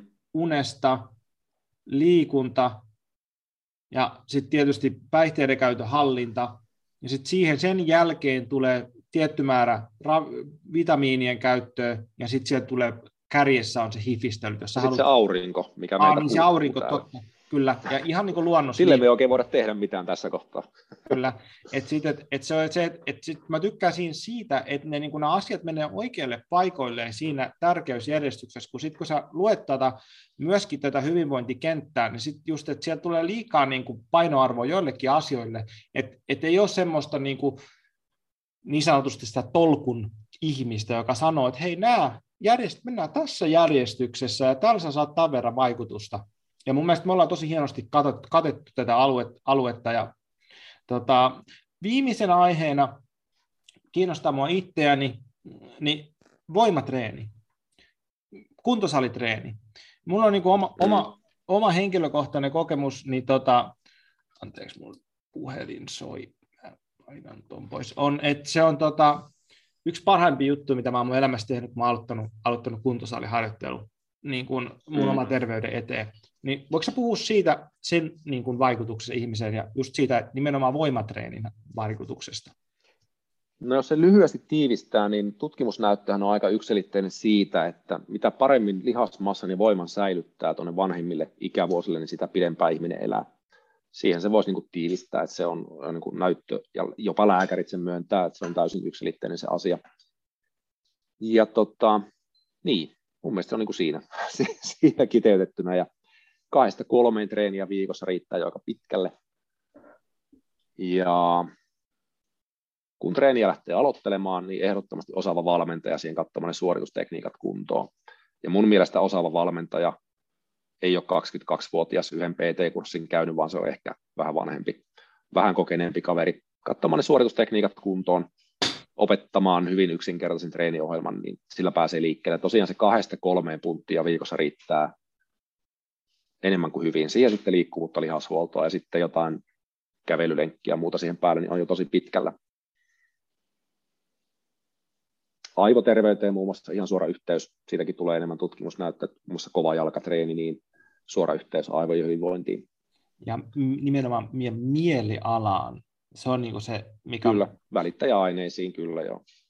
Et, ja mun niin suositukseni sit on se just, että et okei, että että menkää sinne salille, että lähdetään niin kuin, että taas niin kuin, vie, niin kuin siitä, että me, vaikka haluat mennä tekemään niitä laitteita ja jotain, kunhan te menette sinne salille ja teette niitä juttuja, että siitä on niin kuin, hyvä lähteä. Että ei se nyt ole häpeä, jos nyt joku kyykyt ja maastavedot ei lähde ja se on, ne on liian vaikeita, kunhan menette tekemään jotain sinne, niin se, se on niin kuin jo hyvä. Ja sitten yksi, mikä kannattaa huomioida, on se, että jos on pitkään ollut liikkumatta, niin ennen kuin menee salille, niin käy osaavalla osteopaatilla tai urheiluhierojalla katsomassa, että se kroppa ei ole ihan, ihan niin kuin kaikkiin suuntiin kierrossa yhtä Tai aikaa. jäsenkorjaajalla. Esimerkiksi joo. Eli se on niin kuin semmoinen, mitä mä aina niin kuin muistutan, että jos pitkään aikaa ei ole tehnyt, niin oikeasti osaava, kokenut lihashuollon ammattilainen katsomaan, että se kroppa on, on niin kuin kunnossa. Ja kun se ei todennäköisesti ole, niin antaa siihen muutaman liikkeen liikkuvuuteen, sen kropan avaamiseen liittyen. Ja jos tilanne on se, että se vaatii muutaman viikon tai useamman käynnin siellä siellä hoidossa ja muutaman viikon kotona kepin pyörittelyä, että se homma saa kuntoon, niin sitten tekee se siinä järjestyksessä, niin se treenin aloittaminen on aika paljon mukavampaa sillä. Kyllä. Ja niin kuin omasta, omasta kokemuksestani, niin mä kävisin kuntosalilla, vaikka siinä ei edes ehkä olisi mitään voimaa, että et, et mun tulisi lisää voimaa tai mitä vaan niin kuin näitä tämmöisiä sivuhuomioita. Mulla vaan se, että mulla tulee vaan niin hyvä olo kuntosalikäynnistä. Se joka kerta, kun niin, mä se vaikuttaa suoraan dopamiiniaineenvaihduntaan ja kaikkiin välittäjäaineisiin, niin sehän on, on niin kuin ihan tutkitusti myöskin, niin sillä on valtava suuri merkitys. Mulla on se, että mä itse käyn aamuisin treenissä, mä käyn ennen kuin mä käyn duunissa, niin, tai ennen kuin menen duuniin, niin mä käyn aamulla, aamulla treenissä, treenissä, ja tietysti se ei ole kaikille mahdollista, mutta et, et mulle se on, niin, niin jos mä mm. en käy treeneillä aamulla, mä huomaan, että mä, mm. mä oon paljon väsyneempi. Mä, mä en jaksa olla, mä olen kuuteen asti duunissa, niin mm. niin mulla alkaa niin loppua patteri ja loppuu keskittymiskyky. Sitten jos mä oon käynyt aamusti treeniin, mulla on paljon positiivisempi fiilis energisointi, mm. mulla on enemmän niin kuin, niin kuin kapasiteettia myös niin kuin mentaalisesti toimia. Et se on niin, kuin niin mulle itselle, itselle niin tärkeä osa mun niin kuin päivää, että mä saan sen mun treenin tehtyä ja sitten mä menen töihin. Sillä on valtavan suuri merkitys. Kyllä, eli nyt kaikki sitten junttipunttia vetämään salille tämän jälkeen. Lihasuola ammattilaisen kautta. Ensin katsoa, se kroppa on edes jokseenkin suorassa, ja sitten mielellään se osaava PT siihen alkuun pari-kolme treeniä. Noin molemmat maksaa tietenkin jotain, mutta mun mielestä on ehdottomasti sellainen investointi, mikä siihen kannattaa siihen hommaan, hommaan tehdä, ja se ei vaadi sitä, että sun pitää ottaa PT katsomaan kaikkia sun treenejä, vaan pari ensimmäistä treeniä, perustekniikat kuntoon, sitten vaikka parin kuukauden päästä seuraavat sekki, että ne hommat menee suurin piirtein oikein, sitten voi päivittää se ohjelma, jos haluaa, mutta ei siihen tarvi. Toki jos haluaa, niin voi PT käyttää useamminkin, mutta ei se vaadi sitä, että se on joka treeni ja sulla vieressä seisomassa ja laskemassa toistoja, että ei se, se ei ole tarpeen, mutta se, että alussa saa ne niin perustekniikat kuntoon, että se homma niin lähtee oikeaan suuntaan, niin se on mielekkäämpää, välttyy loukkaantumisilta ja muilta turhilta vaivoilta, niin siinä, siinä järjestyksessä laittaa ne hommat käyntiin. Yes. Mutta hei, hei, hienoa ja äh, kiitos Sami, kun tulit mun podcastiin. Tämä oli hei, erittäin hyvä, hyvää keskustelua ja katsottiin noin kaikki, mistä mä haluaisin jutella. Ja tosiaan Samin juttuja löytyy kahdeksanviikkoa.fi. Sitten tosiaan Puhdas Plus ravinteet myöskin multa suositus, mitä käytän itse, just näistä edellä mainituista syistä, että saat mitä, saat mitä tilaat tyyppisesti. Ja tota, puhti.fi, käykää mittauttamaan sitten. Ja tota, jos teitä kiinnostaa seurata Samia, niin hän on Instagramissa ja Facebookissa. Instagramista löytyy Sami Sundvik ja sitten tuota Facebookista löytyy valmentajaprofiili, löytyy nimellä Sundvik Sami, niin siellä on tosiaan se noin 160 erinäköistä videota, sieltä löytyy tosi laajasti terveyteen ja hyvinvointiin liittyen, ja sitten F, tuolla Tubessa noin uusimmat videot löytyy mun kanavalta yksinkertaisesti parempi elämä, niin sieltä löytyy noin uusimmat, uusimmat videot tallenteina, mutta tuolta FBn puolelta löytyy sitten niin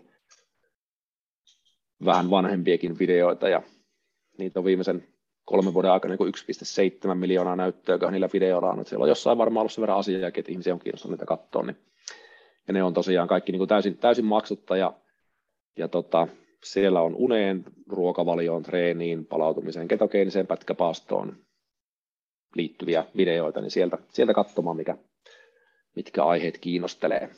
Kiitoksia, kun pyysit vieraaksi. Ne oli ihan hauskoja juttuja. Yes, kiitos ja hei, mukavaa kevään jatkoa. Sitä samaa, kiitoksia.